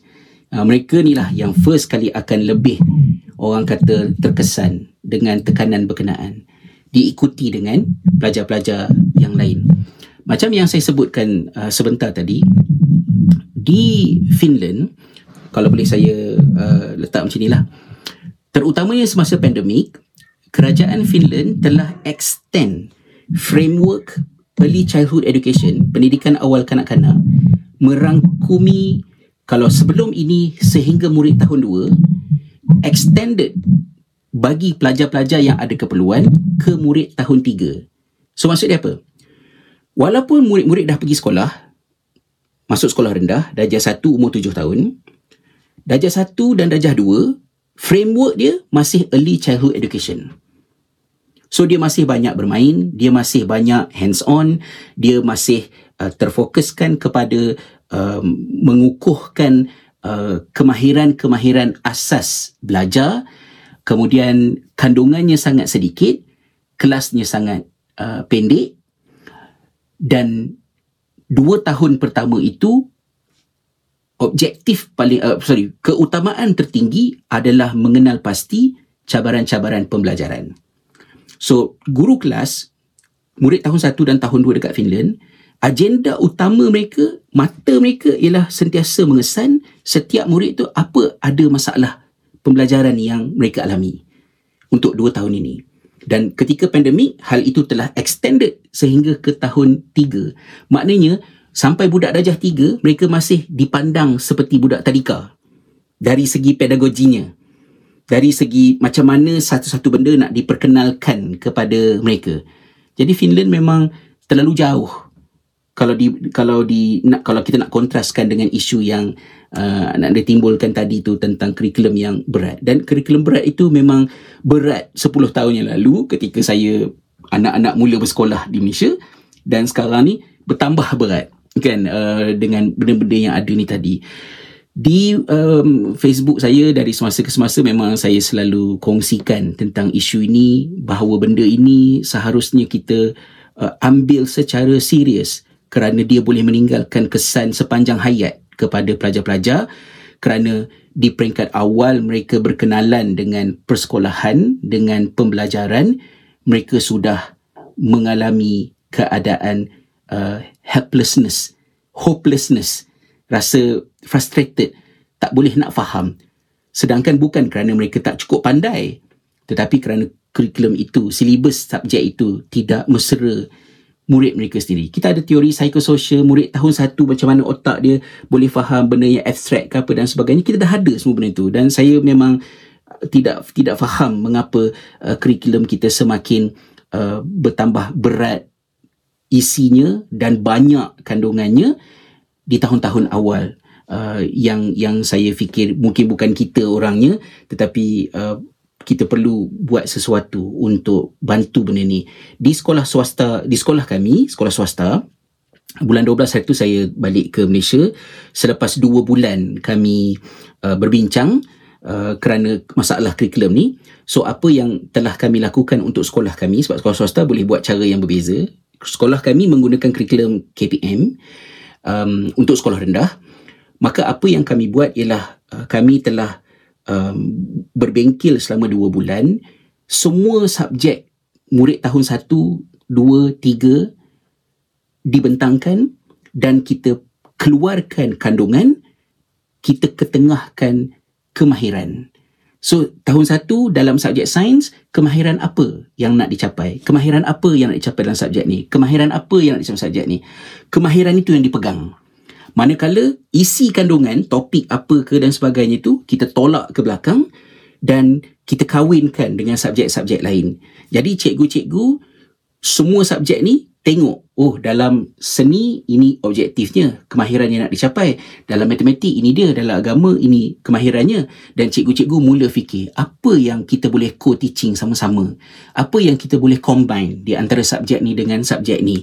Jadi bila kita buat macam tu uh, kita mula nampak yang harapan itu masih ada iaitu dengan meninggalkan kandungan tetapi memfokuskan kepada kemahiran yang nak dibangunkan dan objektif yang hendak dicapai. Konten tu um, terserah kepada cikgu untuk uh, menukarnya kepada projek ke uh, gabung dengan subjek lain ke apa ke.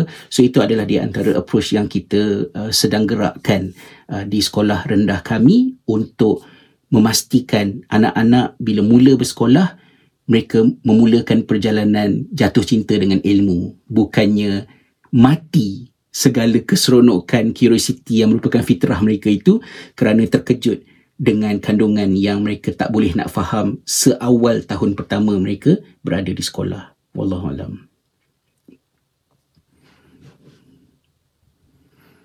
Sonok saya murid murid-murid celik mata lagi. Assalamualaikum warahmatullahi. Silakan. Uh, okay, uh, saya ada terbaca beberapa artikel.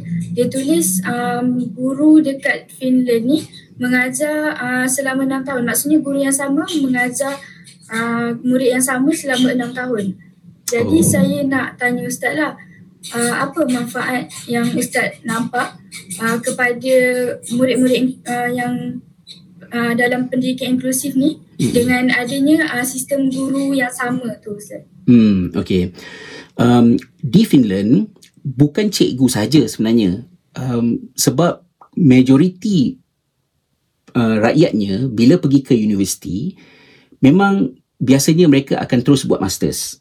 Jadi tiga tahun undergrad, dua tahun masters, so lima tahun dapat master degree terus.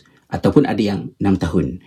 Uh, supaya kita dapat ketepikan hype yang mengatakan bahawa cikgu-cikgu di Finland itu uh, lain macam kerana semuanya disyaratkan mesti ada master degree. Dia betul, tapi sebenarnya bukan cikgu saja, orang lain pun sama juga, master degree juga. So itu satu benda. Tetapi dalam teacher education program ketika guru-guru bakal guru seperti anda berada di fakulti pendidikan dekat Finland satu daripada kos yang paling susah untuk um, menerima pelajar dan kecil saja jumlahnya ialah di dalam master degree itu pengkhususannya ialah guru kelas. Nama nama pengkhususan dia. Ya masa dia kelas kelas teacher classroom teacher. Uh, kerana mereka yang uh, dan tangga gajinya sedikit tinggi dibandingkan dengan guru-guru lain yang pengkhususan mereka adalah subjek-subjek tertentu. Katalah guru tu buat masters ijazah sarjana uh, pendidikan dia punya dia punya dia punya apa uh, ikhtisas dia adalah matematik katalah contohnya gini-gini tapi kalau ikhtisas dia adalah guru kelas tangga gajinya tinggi sikit dan uh, bebanan dari segi ECTS credit hour dia a bit higher ketika teacher education ni tadi. Bila mana cikgu menjadi guru kelas selama ada setengah sekolah 6 tahun tapi dia tak selaras. Kebanyakan uh, saya tak, tak tak tak berani nak kata kebanyakan tapi ada yang 4 tahun, ada yang 6 tahun uh, tapi bukan setahun. So biasanya paling kurang pun 3 ataupun 4 tahun cikgu yang sama menjadi guru kelas murid tersebut. Jadi bila murid tu tahun 1, tahun 2, tahun 3, tahun 4, guru kelasnya adalah guru yang sama yang mengajar majoriti subjek dan memantau perkembangan, guru itu sangat kenal dengan perkembangan murid ni tadi dan guru ini boleh dengan mudah menyelaraskan katakanlah tahun lepas dia macam ni, tahun ni dia macam ni. So apa yang perlu dibuat untuk tahun ke depan? So dia punya flow, dia punya progress tu, uh, dia punya pemantauan tu um, tidak terputus dan guru tahun berikutnya mengenal murid itu bukan from scratch kerana baru jumpa ataupun baca laporan lepas ke tapi guru yang sama membawa murid uh, bersama dengan murid ni daripada tahun 1 hingga dia ke tahun 4 dan itu saya nampak kepada uh, satu dua dua orang anak kami anak nombor tiga dan anak nombor empat. Kerana memang daripada awal hinggalah ke hujung persekolahan mereka mempunyai guru kelas yang yang sama kan? Jadi quality feedback yang diberikan oleh guru kelas kepada parents terhadap masalah dan perkembangan yang berlaku kepada anak-anak tu lebih organik, lebih genuine. Kerana cikgu ni dah kenal dengan budak ni daripada dia darjah satu sampailah sekarang ni dia dah dah dah mula nak bermisai ke ataupun dia dah mula nak kibalik ke apa dan sebagainya dia dah tengok uh, budak-budak ni tadi. Dan dari segi subjek pun sama juga. Cikgu-cikgu tak ada macam oh silibus tak habis topik tak boleh nak cover. Uh, sebab this can also be studied boleh lagi dipelajari tahun depan. Sebab dia masih lagi guru yang sama yang yang yang yang jaga benda ni. So dia punya fluidity kerana cikgu yang sama jaga murid ini selama tempoh yang begitu panjang membolehkan pelbagai manfaat uh, apa ni uh, diwujudkan kepada semua murid. Dan saya pasti murid-murid dalam konteks pendidikan inklusif dan murid yang berkeperluan khas ini juga mendapat manfaat yang yang sama jugalah uh, disebabkan oleh uh, hal tersebut. tapi cikgu-cikgu tu menjadi guru kelas selama itu bukanlah um, semata-mata uh, demikian mereka telah ada qualification spesifik untuk menjadi classroom teacher kemudian yang keduanya yang juga penting untuk saya sebutkan uh, pelantikan guru maksudnya guru minta kerja yang buat decision cikgu mengajar sekolah mana tu adalah pengetua sekolah tu. So dia bukan daripada somewhere dapat surat awak telah ditempatkan mengajar di sekolah sekian-sekian dia tidak begitu. Dan guru-guru tidak berpindah randah. Uh, bila guru tu mengajar di sekolah tersebut dia berada di sekolah itu selama yang mungkin lah selagi mana dia nak ada kat situ uh, dan dia tidak akan ditukarkan ataupun diarahkan untuk bertukar apa tak ada Uh, jadi it, itu juga menyumbang kepada kestabilan tadi. So saya ingatkan kembali guru-guru di Finland gaji mereka adalah di kalangan pemegang masters yang rendah. Maksud dia di kalangan lawyer dan juga profesional lain yang juga ada master degree, cikgu ni sebenarnya gajinya lebih rendah jika dibandingkan dengan profession lain yang juga ada qualification master degree. So salah kalau ada orang kata orang nak jadi cikgu di Finland sebab mereka itu gajinya seperti doktor ke apa tidak. Itu tidak benar.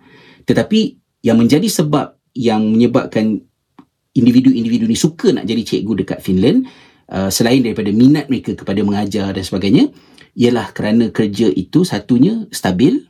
So bila mereka jadi cikgu di sekolah A mereka berkemungkinan boleh berada di sekolah itu sampai pencen nanti So mereka nak settle down, mereka nak set family, mereka nak beli rumah ke apa ke, mereka tak pening kepala. Uh, mereka nak cari boyfriend ke apa ke apa, tak ada masalah. Nak balik kampung 800 km ke selatan ke apa ke, those kind of things uh, tidak akan mengejut tiba-tiba menjadi masalah sosial kepada mereka. Dan yang keduanya ialah kerana bila tidak ada penaziran, bila tidak ada dokumentasi untuk membuktikan mereka mengajar ke tidak mengajar ke apa ke, guru-guru dipercayai di tahap yang sangat tinggi dan itu memberikan kepuasan kepada cikgu-cikgu. Because when you know something when you learn something you have the whole uh, freedom to make use of whatever you know untuk beri yang terbaik kepada kepada anak murid. Uh, jadi otonomi guru itu memberi kepuasan kepada mereka walaupun gaji mereka uh, tidak mewah. Uh, ya? Uh, itu antara benda yang mungkin boleh saya respon lah terhadap pertanyaan tadi. Wallahu alam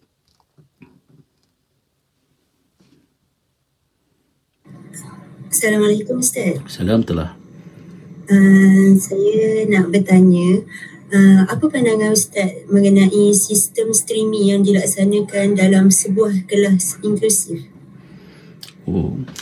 Kalau kalau streaming dalam kelas inklusif tu dia very narrowed down lah spesifik saya uh, tidak um, mempunyai maklumat spesifik kalau ada kajian-kajian uh, tertentu mengenainya. Tetapi kalau streaming secara umum um, kita boleh kon- kita boleh kontraskan ialah dengan uh, Malaysia dengan uh, dengan dengan Finland. So Finland ini dia uh, dia anti streaming kalau boleh saya sebut begitulah.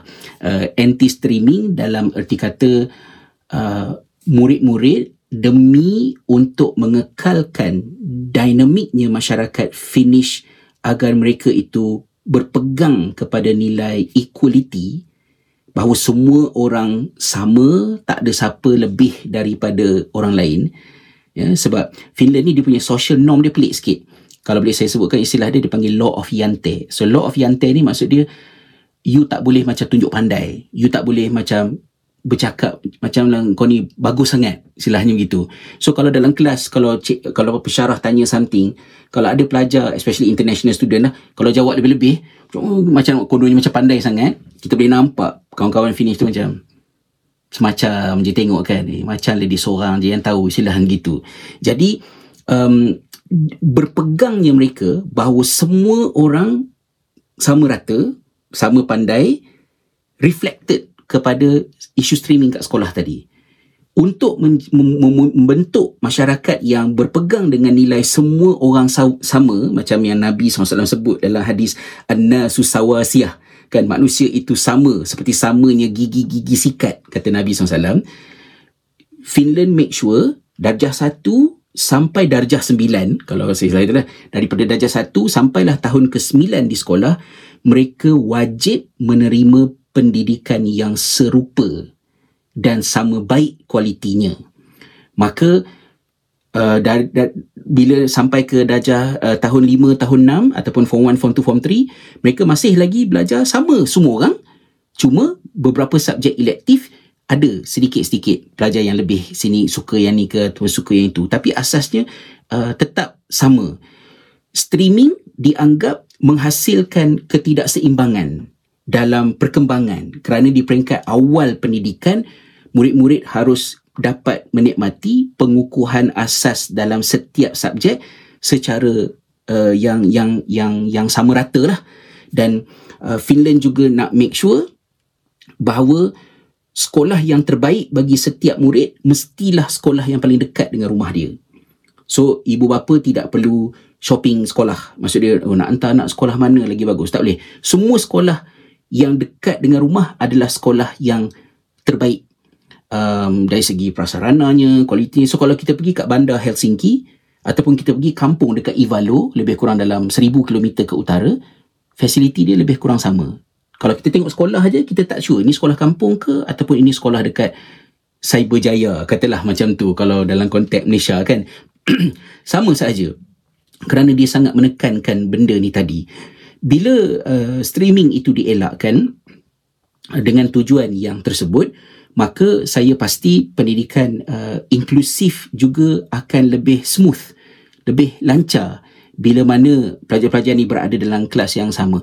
So benda tu adakah macam utopia? Macam eh idealistik sangatlah.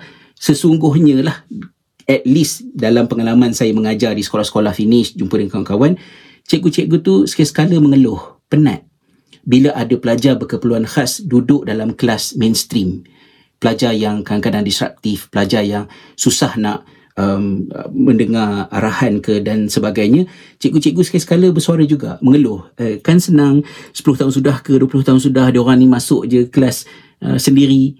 Tapi mereka tahu bahawa itu bukan yang sepatutnya. Terutamanya kerana kesedaran tentang uh, otak tentang brain. Bahawa bila murid-murid itu ada keperluan khas yang tertentu mereka perlu berada dalam mainstream untuk dua dimensi uh, manfaat. Yang pertama adalah dimensi sosial supaya murid yang biasa tahu macam mana nak interact dengan murid yang ada autism, yang ada ADHD, uh, murid yang ada isu ni, ada isu tu. Kerana bila mereka keluar dalam masyarakat mereka juga akan hidup bersama dengan individu-individu ni. So, dimensi sosial. Yang keduanya adalah dari segi kognitif mereka, bila mana uh, murid-murid katalah disleksia duduk dalam satu kelas semua disleksia katalah macam tu dia punya mirroring proses tu menjauhkan mereka daripada untuk progress dan mendapat rasa uh, normal dan selamat dengan lebih cepat kerana mereka mirror maksud dia masalah mirror masalah kalau saya boleh letak macam tu lah so bila mereka duduk dalam mainstream kelainan itu diluted bila mana mereka duduk sekali so mereka nak supaya brain uh, otak individu ni tadi mirror dengan apa yang ada di arus perdana itu secara organik. Sebab itu mereka nak juga usahakan supaya murid berkeperluan khas duduk dalam kelas.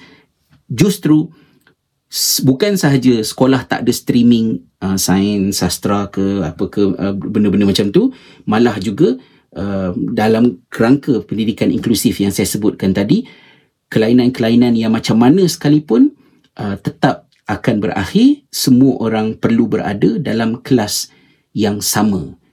Kerana pegangannya ialah jika kita mahu sebuah masyarakat itu begini sifatnya mereka harus bermula dengan mini masyarakat ketika mereka berada di sekolah uh, gitulah lebih kurangnya kalau boleh saya uh, respon wallahu alam Terima kasih Ustaz. Baik, Assalamualaikum warahmatullahi wabarakatuh. Assalamualaikum. Uh, pertama sekali, uh, saya sebenarnya saya nak mengucapkan banyak terima kasih kepada Ustaz ya, atas kesudian untuk sesi kita pada malam ini. Dan sebenarnya saya ada soalan tetapi soalan tu dah terjawab pun tadi. Tadi Ustaz dah jawab. Tapi sebenarnya saya nak nak tanya tentang pengalaman Ustaz tentang ADHD tadi. Okey. ADHD dewasa eh. Hmm. Uh, sebab kalau kita tengok di Malaysia ni ADHD ni dikesan uh, saya rasa kalau pengalaman di Malaysia ni uh, uh, apa yang saya tengok ialah uh, saya tengok daripada apa yang ustaz bincangkan tadi ialah uh, uh, murid itu dikesan sejak seawal persekolahan dia tetapi di di di Malaysia ni satu perbandingan ni kita tengok bila kita nampak baru ada usaha untuk membuat uh, proses-proses terapi yang sesuai lah. Ha? Lepas tu barulah diiktiraf, barulah. Ada kalanya sebahagian daripada MBK ni dikesan setelah dia pergi ke sekolah menengah. Ya. Ha, jadi mungkin itu akan melibatkan satu proses yang agak sukar lah kerana dia dah ke apa tu telah mengalami sekolah rendah eh. dan saya kita tengok juga ada beberapa family eh, yang dari Malaysia ni contohnya eh, yang adik-beradik KRU tu dia berhijrah ke mana ya kerana masalah anaknya itu Hmm. itu yang saya tengok uh, nampak perbezaannya apa yang diamalkan di negara kita ini mungkin dari uh, perlu berubah kepada uh, pengesanan itu sedari awal lagi. Uh, ada juga saya mendapat pengalaman daripada rakan saya bila dia pergi menyambungkan pelajarannya bersama bawa anak-anak dia uh, di sana di itu di US Ustaz. Hmm. Uh, dia uh, diberitahu guru anak itu memberitahu bahawa anak dia mengalami satu satu masalah dari segi MBK lah tetapi dia tidak sedar juga. Itu satu kisah ya. Bila di Hmm. Malaysia ni tak ada apa-apa Ya. tiada apa-apa ni. Jadi saya rasa perbincangan pada malam ini sangatlah uh, memberi uh, memberi maklumat dan merupakan saya kira uh, keinginan saya untuk menjemput ustaz untuk berbincang dalam uh, isu-isu pendidikan ini dah lama dah. Ya, tetapi hari inilah uh, dapat rea- direalisasikan kebetulan baru-baru ni. Ada satu tulisan ustaz itu yang berkaitan tentang pendidikan inklusif tu dan kebetulan saya mengajar ni jadi terus saya saya ambil lah uh, ambil inisiatif untuk membawa ustaz. Uh, jadi uh, saya rasa soalan saya pun dah terjawab jadi saya tak perlu menjawab uh, tak tak perlu bertanya lah ini merupakan saya rasa sesi untuk penutup bagi kita. Uh, dan saya saya harapkan pertemuan kita ini mungkin ada ekoran lagi pertemuan-pertemuan yang lain ya InsyaAllah dan saya mengucapkan berbanyak-banyak terima kasih bagi pihak pelajar mereka ini dah tahun ketiga Hmm. uh, tahun tiga betul tak? Ah, dah tahun tiga dan ada setahun lagi untuk meneruskan pengajian. Dan pendidikan inklusif ni sebenarnya satu uh, kursus yang di diambil sama ada pendidikan Islam uh, mereka ini bidang pendidikan Islam ke cikgu bahasa Melayu ke atau cikgu semualah. Uh, dia merupakan satu mata pelajaran khusus. Uh, khusus ataupun wajib. Hmm. Uh, cuma kita tengok uh, satu yang saya tengok tadi uh, di Malaysia ni sekarang ni menekankan kepada uh, pembelajaran yang melibatkan ataupun mengambil kira perbezaan murid itu. Uh, mungkin Ustaz pernah dengar uh, di sini kalau di bahasa Melayu ni kita tekankan pedagogi terbeza. Hmm. Uh, iaitu kita me- melaksanakan ataupun cuba mengembangkan pedagogi yang berbeza mengikut uh, kategori-kategori murid tertentu. Tapi saya tengok uh, dia agak berbeza dengan apa yang Finland berlaku. Dia uh, sama ratakan te- dan apa yang kita tengok dia memenuhi keperluan yang paling asas, keperluan orang yang paling rendah sekali ataupun uh, kualiti bukan kualiti kita kata kebolehan murid yang paling rendah Hmm. Diberikan sama rata di situ ya. 20% yang bawah tu kan. Tetapi di Malaysia banyak melihat kepada 20% yang atas. Uh, jadi itu itu satu isu yang menarik lah saya rasa. Uh, jadi sebelum kita menutup ya Dania atau Akmal kita bagi Ustaz untuk simpulkan keseluruhan uh, apa yang dibincangkan hari ini dan uh, akhirnya kita akan tutup. Sekali. Uh, silakan Ustaz. Okey, insyaAllah. Uh, saya ucapkan terima kasih juga uh, kepada Puan Nurul atas kesudian uh, mengajak saya bersama-sama uh, dan juga kepada rakan-rakan pelajar yang setia sampai pukul berapa saya dah tak tahu kat Malaysia sekarang ni. Uh, 11.24 Oh ni hebat ni kan eh? Kelas sampai malam Dia orang biasa tidur lambat. Dia orang biasa tidur lambat Ustaz. Uh, kan? Alhamdulillah. Okey. Uh, jadi uh, jadi harapan harapan saya lah agar um, perbincangan kita ini bukan berbentuk uh, merumuskan tetapi dia macam mencetuskan keinginan untuk terus uh, belajar dan membaca lagi kan kerana dan terus mengkaji. Um, macam yang selalu saya sebutkan di sekolah kami bahawa di sekolah ini uh, yang paling kuat belajar adalah para gurunya kan. Uh, jika dibandingkan dengan murid-murid cikgu tu yang non-stop uh, belajar uh, kerana uh, kita perlu terus menerus menambah uh, pengetahuan. Uh, dan bila kita tinjau negara-negara lain dia mudah menimbulkan rasa uh, frustrated kita rasa macam uh, kenapa negara kita tak buat macam ni apa semua kita perlu seimbang dalam dalam dimensi berkenaan agar kita tidak dihinggapi dengan rasa lemah semangat, uh, putus asa kerana yang paling boleh melakukan sesuatu yang memberi kesan ke atas setiap murid uh, bukanlah uh, mereka yang berada di pejabat, di pusat atau di negeri ataupun di daerah tetapi individu paling uh, orang kata paling penting di dalam kehidupan murid itu bila mereka berada di sekolah iaitu guru-guru sendiri. So saya sebagai uh, bekas uh, ahli jawatan kuasa kajian dasar pendidikan negara, uh, saya kalau saya fikirkan kembali, uh, saya rasa harapan untuk melihat pendidikan kita terus maju dan mana-mana kekurangan itu boleh ditampung baik dan diperbaiki harapan itu banyak berada di tangan uh, guru-guru yang melihat kerjaya mereka bukan hanya sekadar soal uh, makan gaji ataupun uh, benda-benda yang simple seperti itu tetapi atas uh, melihatnya sebagai satu perjuangan dan keinginan untuk meninggalkan kesan uh, positif uh, yang kekal sepanjang hayat ke atas setiap murid yang Allah takdirkan singgah dalam kehidupan dalam kelas mereka dalam dalam perkhidmatan mereka sebagai guru di sekolah. So saya doakanlah all the best kepada semua dalam pembelajaran dan seterusnya kehidupan yang akan datang. Saya more than happy lah kalau ada lagi topik-topik lain ke depan-depan ke dalam within yang saya boleh usahakan uh, untuk kita terus berwacana. Saya serahkan balik kepada pihak majlis. Wallahu a'lamu bisawab.